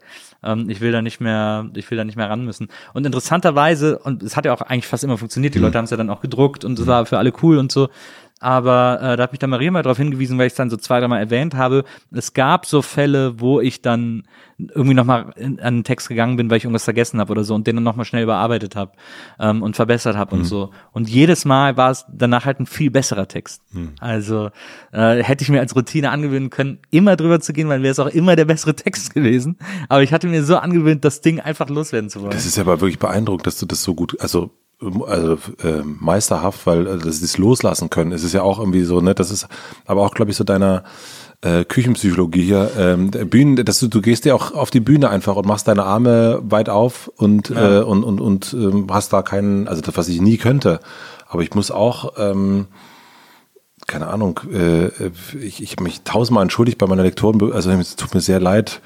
Ich hatte nur Realschule beim Lampenladen. Äh, ich hoffe, Aber die Wattzahlen stimmen alle. die Uhrzahlen sind, sind, sind, Glühbir sind nicht Glühbirnen, Glühlampen übrigens, Anja. Ähm, aber mir war das total unangenehm. Und da hat sie mir dann irgendwann gesagt, du, hier kommt Text an, das kannst du dir nicht vorstellen. Alles okay. Ähm, aber mir ist es dann mega unangenehm. Also so, ich kann Ja, das nicht. Das verstehe ich. Also bei mir ist es, ich habe immer das Gefühl, dass es so ein bisschen Imposter-Syndrom ist. Dieses ähm, zu denken, dass man etwas nicht kann und zu hoffen, dass es nicht auffliegt. Oh ja. Ähm, dass die Leute alle merken, dass man selber, weil diese Dinge, die wir tun, die sind ja alle nur ausgedacht. Äh, diese, diesen Beruf, den wir machen, es gibt ja für nichts von den Dingen, die wir tun, eine korrekte Ausbildung oder etwas, was einen vollumfänglich darauf vorbereiten könnte. Deswegen ist ja alles bis zu dem Geld, das man dafür verlangt, quasi, wenn man es zu anderen macht, das ist einfach alles ausgedacht. Das ist alles ausgedacht. Das ist aber, das finde ich ja genial an Podcasts auch. Also das ist das, was mich, so, es gibt ja niemanden, in Anführungsstrichen, der uns jetzt sagen könnte, so geht's. Das stimmt. Im Gegenteil, wir, uns, uns fragt man ja, wie es geht. nee, aber nee, das ist, das finde ich so herrlich, weil es das irgendwie, das ist nicht so, ein- ja, bei uns äh, im Radio macht man das halt so. Ja, äh, ja interessant, dass du das so sagst, ja. Aber das, das liebe ich an diesem, ähm, an, am, am Podcast machen. Das fand ich jetzt beim Buchmachen tatsächlich doof, weil es irgendwie so viele, es gibt ja schon ein paar Bücher, ähm, nichts davon gelesen, ich habe nichts gelesen, aber äh, das, das liebe ich am Podcast. Es gibt keine, ähm, keine Blaupause für, für das. Also klar, wiederholen sich jetzt Sachen, aber man ist echt immer noch so pionierig mit allen Sachen gerade. Das ist herrlich. Also ich hoffe, dass es auch noch eine Weile so geht. Wirst du jemals englischsprachige Gäste äh, haben? Hast du dir das eigentlich mal überlegt? Ähm, also nee, also ich bin wirklich nicht so gut in Englisch, ähm, aber es gibt schon so, ähm, die, also so, wo ich so dachte, ah, die, ich würde tatsächlich gerne mal Tim Ferriss interviewen. Hätte ich, also ich, hab, ich hätte da Fragen, ich hätte mal ein paar Fragen. ähm, und ähm, ich, ich es gibt, also klar, es gibt Leute, die man, also so, auch Kani, weil wir über ihn gesprochen haben, natürlich will man so einen Kani West, würde man, das würde man nicht Nein sagen, aber ich würde dem nicht so hinterhergehen. Also ich würde das, wenn das mir so auf den Schoß fallen würde, ähm, wenn Kanye West plötzlich da sitzt und sagt, lass uns aber, let's talk about church, da würde ich sagen, oh, no. ähm, das würde ich dann schon, äh, dem würde ich, also ja, also Kanye West zufallen, hört sich auch jetzt echt, äh, aber ähm, ansonsten, ich würde das nicht forcieren, glaube ich. Also ich hätte jetzt so, ich glaube, also so, ähm, wir haben neulich die Coldplay-Doku geguckt Und da hatte ich auch gedacht, also wenn mir das irgendwie mal passieren könnte, dass ich Chris Martin treffe, dann wäre das, ich fände es auch schade, das dann nicht aufzunehmen. Ja. So, ähm, ob man das dann rausbringt oder nicht. Aber es wäre zumindest dann auch mal, ich meine, Podcasts sind ja auch eine wunderbare Ausrede, ähm, äh, Leute kennenzulernen. Absolut. Äh, und so, Ja. also ich meine, keine Ahnung, ich hätte jetzt nicht Christian Ulm, ja, ich würde gerne mal zweieinhalb Stunden mit dir reden, Herr Ulm. Ja, Glückwunsch, dass du das möchtest. ähm, das ist ja das Schöne, dass man, man kommt ja den Leuten auch nahe, von denen man so begeistert ist. Deswegen, mich wundert es ja, dass es das nicht noch mehr gibt. Also, weil es, also, ja, es Ja, man braucht, glaube ich, schon eine gewisse äh, Zielstrebigkeit ist ein bescheuertes BWLer-Wort, aber so eine schon so, eine, so einen klaren Willen, sowas auch zu machen, glaube ich. Hundertprozentig. Ne? Ja, Aber es geht, also ich meine, das ist, ähm, also gerade bei Podcasts oder ich meine auch bei, keine Ahnung, bei allen anderen Sachen, es wird jetzt noch viel mehr Sachen geben, die neu sind und Mhm. wo niemand Pionier, also wo, wo alle Pionier sind. Aber ich glaube, das ist ja das Tolle, dass man das dann eigentlich kann und dass Leute, wenn man das irgendwie eine Weile macht, dann, also sitzen wir, glaube ich, hier mit guten Beispielen, dass man irgendwie sagt, dann mache ich das mal und mach mal einen Podcast und noch einen und noch einen und irgendwann einer funktioniert besser, der andere nicht so gut und das und aber man kommt eigentlich ja dahin zu den Leuten und dass du dann mit mit Basti da irgendwie was machst und und dann Regisseur bist, äh, ist doch ist doch genial. Also das ist ähm, und das es geht ja wirklich. Ah ja, absolut. Ja. Wir haben auch, äh, wir haben so eine Liste äh, hier bei NBE ähm, mit Gästen, mit Leuten, die wir irgendwann mal haben wollen und so. Und es gibt eine Liste mit Traumgästen, wo man Ja. sagt, okay, die sind im Grunde genommen nicht realistisch, aber wir werden es trotzdem so ein bisschen versuchen, an denen dran zu bleiben Mhm. und so. Äh, und dann guckt man einfach mal. Und da ist äh, bei mir vor allem äh, ganz oben auf dieser Liste Seth Rogen. Ich glaube, dass das, dass ich, ich glaube, dass ich Seth Rogen einmal treffen muss. Ja, das kann ich mir gut. Ja, ja, das ist ja, ja klar. Aber das ist doch toll. Also ist, also Also, also ich finde so, unwahrscheinlich ist es Genau, nicht. das ist das Tolle daran. Ich glaube, das ist das, was mir daran so Spaß macht. Dass das plötzlich gar nicht mehr so ultra unrealistisch Nee. ist, wie man noch vor ein paar Jahren vielleicht Nee, gar nicht. hätte. Nee, das ist, ich glaube, das ist, da gibt's dann irgendwann die deutsche Podcast-Tour oder, oder was auch immer und, und, ähm, und also das, ich glaube, das ist, es ist ja, das ist, ich finde, absolut nicht unrealistisch. Ja. Wir kommen zur letzten Rubrik, äh, lieber Matze. Gibt es Rubriken hier? Es gibt eine Rubrik. Ach so. Ähm, habe die ganze Zeit hier so durch eine Rubrik nach der anderen. Dachte so, wow. wir können können sagen, zum, zum Schluss des, äh, des Podcasts gibt es immer unsere Rubrik, ähm, die heißt äh, die elf Dinge, die man über Bassisten wissen muss. Äh, ist eine ganz klassische Rubrik, die wir hier mit Rubrik, die, jedem, die wirklich, es ist, jeder kriegt hier seine letzte Hardnet. Rubrik, seine klassische letzte freue mich auf Hardnet. Und ich habe gedacht, ich mach, äh, ich spreche mit dir über die elf Dinge, die man über Bassisten wissen muss, weil du ja quasi der Erfinder der Elferlisten bist. Übrigens auch nochmal, äh, mal- du kannst dir nicht vorstellen, dass ich jedes Mal, wenn ich eine deiner äh, mit Vergnügen Elferlisten irgendwo in meiner Timeline sehe, bei Instagram, äh, bei dir, wenn wann immer sie mir auf Facebook irgendwo äh, angespült wird, denke ich jedes Mal, ich freue mich, dass äh, Matze Karneval so sehr mag und deswegen mit dieser Elf Nummer angefangen hat, weil für uns Kölner ist die Elf sofort, ting, da werden so die Ohren aufgestellt und dann ist direkt, äh, haben wir direkt äh, Viva Colonia im Kopf, wenn irgendwer was mit Elf macht. Es ist, äh, es ist herrlich. Es, es gibt mittlerweile auch, ne, also bei dieser, äh, also es gab ja irgendwann Buzzfeed oder gibt's immer noch und dann Ja. gab's ja diese, fing ja diese ganze Listending an und wir haben irgendwann gesagt, wir müssen eine Zahl machen.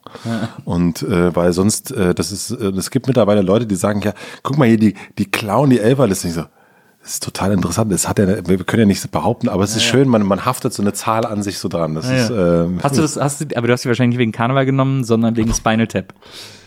Ja. Ja. Nee, ich glaube, es kam tatsächlich durch, äh, erst war 10, aber 10 ist ja wirklich die langweiligste Listenzahl, die es gibt. Ja. Und ähm, 9 wäre zu wenig und 11 ist genau richtig. Ich glaube, das war irgendwie so ein, so, ja. In Köln hast du übrigens Elf. Elf. Elf. Die Ölverliste. Der Elferliste. Der Ölverrat. Ist denn jetzt eigentlich Karneval dieses Jahr? Nein. Ne? Man, also man weiß es nicht. Es ist natürlich, es kann natürlich gut sein, dass es abgesagt wird, wobei ja auch die ganzen Länderregierungen sagen, redet doch mal mit den Vereinen. Die können ja auch sozusagen Hygienekonzepte entwickeln. Äh, die können ja auch äh, jede zweite Tischreihe nur besetzen und so weiter und so fort. Da gäbe es ja Möglichkeiten, man muss halt nur mit ihnen reden. Ich wäre herrlich, dass du direkt in den Slang Die verfällst. Da gibt's ja, natürlich, Möglichkeiten. natürlich. Die haben ja alle Interesse daran. Das ist, das ist ähm, ich, ich glaube, du kannst es halt nicht verbieten. Also du kannst Karneval nicht verbieten. Du kannst natürlich Sitzungskarneval verbieten, der sowieso allen Leuten am Arsch vorbeigeht, der völlig scheißegal ist. Den Straßenkarneval wirst du nicht verbieten. Du kannst auch den Zug verbieten. aber du kannst, glaube ich, du wirst es nicht schaffen, selbst wenn du alle Kneipen zumachst am, am Weiberfastnacht, werden die Leute sich Fässchen kaufen und auf die Straße stellen und in die Wohnung stellen, in die Garage stellen und Karneval feiern. Das ist einfach. Das ist ein Gefühl, das ist ja, des Kölners. das ist ja Gefühl, nicht wahr? Ja, das ist ein Gefühl, das, hat- das ist jetzt. Also ich, weil ich habe mit einer Freundin gesprochen, ich fahre immer zu, äh, ähm, zu Susi, kennst du ja auch von Klee. Äh, Ich bin an Karneval immer bei Susi. Ich, Die hat mir hat dann auch ein Gästezimmer für mich immer parat und so, wir ziehen dann auch los und ich bin immer von, äh, ich komme immer den Mittwoch vor Weiberfastnacht an und fahre, äh, also bin dann eine Woche, den, den Mittwoch drauf, äh, Dienstagnacht verbrennen wir noch den Nubbel und Mittwoch drauf fahre ich dann wieder völlig zerstört zurück und brauche eine Woche Erholung so. Ähm, und, äh, und die hat zu mir auch gesagt, äh, kommst aber nächstes Jahr, ne? Und ich sage, ich weiß noch nicht, ob es, nee, nee, kommst aber trotzdem. Also es ist einfach, ne, die, das irgendwie wird höchstwahrscheinlich stattfinden. Ja, ja natürlich. Ich, ich sehe es ich sehe es in deinem Blick. Ja. Es wird Es ist auch stattfinden. das schönste Fest der Welt, muss man dazu wissen. Ich muss sagen, ich war, ähm, ich war noch nie auf dem Karneval, hab dann aber wirklich das jahrelang vor, weil ich ein sehr guter Freund von mir lebt in, in Hoffnungstal, also vor Köln. Und ich habe mich immer gewehrt gegen all das und war aber letztes Jahr, und du wirst mich jetzt ähm, gleich rausschmeißen, letztes Jahr zum ersten Mal in meinem Leben auf dem Oktoberfest Ja. Und bin natürlich eigentlich erstmal per se dagegen, aber ich fand's mega. Ich habe auch mal Spaß im Oktoberfest gehabt. Also. Ja, achso, ich dachte, also weil zuerst Oktoberfest und so. Und ich habe dort, äh, ich weiß nicht, wie viel Maß alkoholfreies Bier ich dort getrunken habe. Die haben auch gedacht, das ist okay, oh Gott. Aber es hat wahnsinnig viel Freude gemacht. und deswegen, danach war ich immer so, ich muss unbedingt zum Karneval, weil, wenn mir das hier schon Spaß macht, dieser Irrsinn, dieses, dieses völlig ähm, Oberdude-mäßige Fest, Ja. da war ich auf dem Karneval, also weil Karneval ist ja dann so, was ich von Fotos kenne, wesentlich humorvoller, wesentlich absurdistan und halt nicht so saufen, so, also saufen auch, aber halt irgendwie eine andere Art von, also Humor spielt eine Rolle. Beim Oktoberfest ist ja alles nur so quasi ähm, Werte saufen, so ein bisschen. Ähm, und deswegen äh, freue ich mich drauf irgendwann, ja. Ja, ich bin früher auch mal gerne auf die Wiesen gegangen. Auch als ich in München studiert habe, als Doris ja meine Professorin war, äh, da bin ich auch mal aufs Oktoberfest mit meinem Mitbewohner. Ähm, und äh, da kann ich mich noch an einen Abend erinnern, wo wir auch auf irg- irgendeinem Zelt waren und, äh, und dann rausgegangen sind und dann habe ich den verloren. Ähm, und bin alleine nach Hause gefahren. Ich wusste nicht mehr, wo er ist. Plötzlich mitten im Gewühl ist der einfach abhanden gekommen. Und dann bin, war ich irgendwann, habe ich es nach Hause geschafft und dann brummt mein Handy und ich war äh, tatsächlich natürlich relativ betrunken und dann mache ich diese SMS auf von meinem Mitbewohner, der mir dann nur geschrieben hat, ich glaube, ich bin in die Hände einer Biersekte geraten. Biersekt ist aber auch ein wunderbarer Name, finde ich. Das war, äh, das war ein sehr großer Spaß. Aber Wiesen fand ich auch immer. äh, Das liegt aber auch daran, dass ich Rummel mag. Ähm, ich bin auch immer früh auf die Wiesen gegangen. Ah, okay. äh, zum Teil auch, ich bin manchmal auch um 10 Uhr, wenn die noch gar nicht auf hatte, auf die Wiesen gegangen und bin da so rumgelaufen, habe mir das so angeguckt, weil ich dieses, ich mag äh, Rummelfeeling. Ich mag auch, ich mag Fahrgeschäfte und so. Ich lieb das total. Und dann lustig, lustigerweise war dann, als ich herumgelaufen bin, hatte ein Fahrgeschäft so ein Mini-Riesenrad, das heißt Russenrad, ähm, hatte Jubiläum, weil das irgendwie seit 250 Jahren auf der Wiesen stand oder so. Und dann standen da fünf Leute und der Bürgermeister von München und die Betreiber und haben morgens um elf auf das Russenrad angestoßen. Weil ich gerade vorbeikam, habe ich auch noch ein Glas Sekt in die Hand bekommen. Dann habe ich da mit den Leuten das Jubiläum des Russenrades gefeiert und so. Also das ist, äh, da bin ich total für zusammen. Aber Karneval ist wirklich was ganz anderes. Das Als was gehst du denn zum Karneval? hm, weiß ich noch nicht. Ich bin immer so in einem Monat davor fange ich an zu. Letztes Letztes Jahr äh, Liberace. Letztes Jahr war ich Liberace, davor war ich Horst Lichter. Oh. Ähm, Wow. davor war ich, glaube ich, Elton John. Elton hab ich John- gesehen. Na, das Ja, hatte das ich ist- eine eigene das- Autogrammkarte. Ist ja, genau, ist ja legendär gewesen. Ja, Ja. hatte ich eine eigene Autogrammkarte und dann bin ich so losgezogen. Stand da Elton John drauf oder was stand da drauf? Ja, äh, äh, äh, letzte Tour Elton John. Mhm. Äh, ich, ich, darf ich die hier irgendwo? Äh, weiß nicht, gucke ich gleich mal. Ähm, dann musst mir ein Autogramm große. Abschiedstournee, Your Song, große Abschiedstournee. Und ähm, und dann bin ich, Karneval geht eben eine Woche lang und dann äh, Donnerstag ist immer der wildeste, der erste Tag ist immer, übertreibt man es natürlich total. Und dann Freitag auch wieder ausgegangen und dann Samstag auch wieder. Und Samstag stehe ich in irgendeinem Club mit einem Kumpel und dann stehe ich in einer Bar, sagst so, hä, warte mal kurz und guck so und dann sag ich so, ey, wir waren am Donnerstag, glaube ich, hier, weil da nämlich meine Autogrammkarte an der Bar hing. Er war wirklich so unterschrieben, dass du gesehen hast, dass ich nicht mehr wusste, wo die Karte anfängt. Elton John. Aber es war sehr gut. Es hatte so was von so Hänsel und Gretel Brotkrumm. Äh, Habe ich dann so meinen Weg durch die Kneipen wieder zurückgefunden. Wir gehen den Autogrammkarten nach. Genau, mit den Autogrammkarten. Ne? Ähm, ja, äh, ich, also elf Dinge, die man über Bassisten wissen Ja, muss. gut. Ähm, Mhm. Was muss man denn über was? Was war denn so? Was ist ein typischer Bassistenwitz? Oh, ich, äh, Willst du eigentlich jemals wieder Bass spielen? äh, nein. Spielst du manchmal zu Hause so? Ja, das ist ja wirklich So äh, der Bass. Entspannung? bum, bum, bum, bum.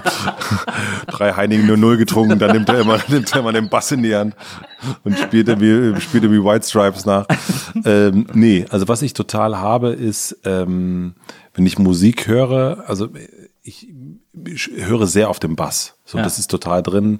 Und ich hatte so eine, so eine wirklich vollkommen also für mich sehr merkwürdige Phase, in der ich wirklich alle Beatles-Lieder nachgespielt habe. Ja. Und, ähm, und ich habe jetzt neulich wieder die Marvin Gaye What's Going On Platte angemacht und da kann ich, ich habe so viele Sachen davon nachgespielt, so als, Ja. als Übung ähm, oder irgendwie The Clash und so. Ähm, und das ist irgendwie so ein, ähm, deswegen, das, das ist irgendwie, ich bin ein, ein basshörender Mensch, so. Ähm, aber ich habe nicht den, ich sitze nicht da und es steht bei uns im Wohnzimmer steht auch ein Bass in der Ecke, der irgendwie sehr dem, dem äh, Rickenbacker äh, äh, Kopie davon Nachempfunden ist, ja. Aber ich habe noch nie Der große, äh, der große äh, Paul McCartney. Paul McCartney, genau. Ähm, und ich habe aber nicht die, nee, das ist auch wirklich, Bass ist ein trauriges Instrument allein, finde ich immer noch. Das, Ja. Ich war damals auch schon, man spielt dann zu Hause. Und es ist ja okay mit dann nach, Lieder nachspielen, aber so, ähm, nee, ich, ich, aber ich bin da also auch gar nicht, äh, ist nichts für einen Therapeuten im Sinne von, das müssen wir mal aufarbeiten, warum äh, versteckst du das so? Ich habe das, ich fand das ganz großartig und ähm, so die 20er verbringen zu können, ist, ist äh, Wahnsinn. Ist wunder, wunderschön. Aber ich habe nicht so ein, und für mich ist, sind die ähm, meisten Sachen auch eben, also wo das Bass äh, oder, oder äh, die Band ist ja eine, eine Band gewesen und ich bin nicht alleine irgendwie hinlos und gesagt, Leute, ich bin Bassist. ähm, oder ähm, also nie das Bedürfnis gehabt jetzt, äh, also für mich ist Hotel Matze zum Beispiel wirklich super hart am Anfang gewesen, weil ich es alleine mein Name äh, und so. Und das das äh, Gott sei Dank habe ich Gäste. Ähm, aber es ist äh, trotzdem etwas was nicht was mir nicht so liegt ähm, ich mag das schon so im Zusammenspiel und da hatte ich auch ja auch mit den anderen dreien auch totales Glück. Also deswegen äh, tut's mir leid. Ich ich liebe Musik ich liebe Bassisten Bassistinnen auch aber ich kenne keinen einzigen Bassistenwitz lange lange lange drum rumgeredet ich habe die Frage aber nicht vergessen Es gab mal, es gab mal eine Band in Düsseldorf, Mhm. äh, in den, das muss so frühe 90er gewesen sein, ähm, die hießen Der Bassist ist ein Arschloch. Und rat mal, wer als erstes ausgestiegen ist. kam, glaube ich, nicht so gut an. Ja, nein, ich glaube, das ist also was, äh, was man so wissen sollte, ist, und ich, ich habe das, ähm, ich glaube, dass sowohl Schlagzeuger als auch Bassisten nicht so ernst genommen werden in so einer Band. Irgendwie aus irgendeinem, ähm, und man, es geht viel auf den, auf den Sänger und so weiter. Also ähm, wer weiß denn schon, wir kennen ja schon den Bassisten von Oasis oder so. Na gut, äh, in dem Fall. Es gibt zwei, zwei andere große, große Egos da drin, aber ähm, ich glaube, dass es immer wichtig ist, jed also jedes Mitglied zu ehren irgendwie und nicht irgendwie da so, man denkt, glaube ich, dass man einen Bassisten oder einen Schlagzeug kann man ja auswechseln oder so. Ich glaube, ähm, nein. Muss ich natürlich sagen. Die Rhythm Section. Ja, nicht nur deswegen. Ich glaube, das hat ja auch gar nicht. Ähm, ich glaube, mh, das ist in der Coldplay-Doku wunderschön, weil die dann sagen, es geht ja gar nicht darum, um diese Fähigkeiten. So, Fähigkeiten, ja klar, findest du immer einen besseren Schlagzeuger oder Bassisten oder irgendwas, aber das geht ja eigentlich um die Chemie zwischen den Leuten. Und das, ähm, äh, das würde ich auch immer so, äh, also das ist mit, mit allen Beziehungen ja so. Also findest also alle Leute, die bei Tinder jeden Tag sind, ja. guck auf die Chemie, nicht auf die Fotos. Ja, stimmt, man stelle sich die Chili Peppers ohne Flea vor. Ja. Das äh, würde ja gar nicht gehen. Ja, und natürlich gibt es bestimmt einen Bassisten, der weniger Drogen genommen hat und weniger nackt auf der Bühne stand, aber ähm, die Chemie, ne? Das stimmt, die Chemie. Äh, Matze, das war eine tolle Chemie zwischen uns beiden, die Ja, heute fand ich geherrscht hat. Das hat mir äh, wirklich wahnsinnig viel Spaß gemacht. Ich wünsche dir erstmal allen Erfolg der Welt mit dem Buch. Dankeschön. Ähm, und auch, äh, dass Hotel Matze weiterhin so äh, erfolgreich äh, ist, wie es nun mal ist. Ähm, und ich hoffe, dass wir uns ganz bald wiedersehen und hören und irgendwie über alles Mögliche quatschen. Ich bin total gespannt, den Podcast, also es ist ja, ich bin ja quasi auch Versuchskaninchen so Ja, ein bisschen, so absolut. blind, blind reingesprungen. Und ich bin sehr gespannt, den zu hören und ähm, freue mich, dass du den Podcast machst. Und das ist so ein bisschen, ähm, ich mochte ja die Songpoeten auch schon gern. Ähm, und deswegen äh, bin ich gespannt, was, was du für Gäste hast. Und ich, ich finde es auch immer wieder, ich mag auch andere Interview-Podcasts in Deutschland hören, Ja. weil es nochmal so eine andere, also weil ich da Leute ja auch immer nochmal anders kennenlerne und den, den Fragensteller auch und so. Und das, äh, deswegen freue ich mich, dass es den Podcast gibt. Auf gute Nachbarschaft. Auf gute Nachbarschaft. Sehr gut. Danke, dass du da warst. Danke für die Einladung Und, und, für äh, die netten Dinge hier. Ja, na klar. Kannst auch die Hälfte mitnehmen. ne? Ich nehme alles, alles mit. für dich Ich hier. nehme- äh, ich nehme- hier diese- organisiert. Ich bin Ostdeutscher, ich lasse nichts übrig. Und äh, euch vielen Dank fürs Zuhören. Wir hören uns nächstes Mal wieder hier bei der Nils Bokelberg Erfahrung NBE. Bis dann, macht's gut. Tschüss. Bis dann. Tschüss.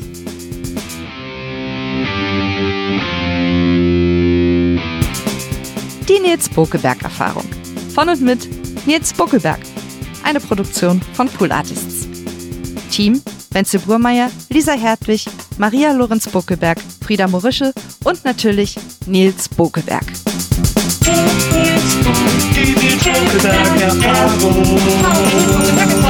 Bokeberg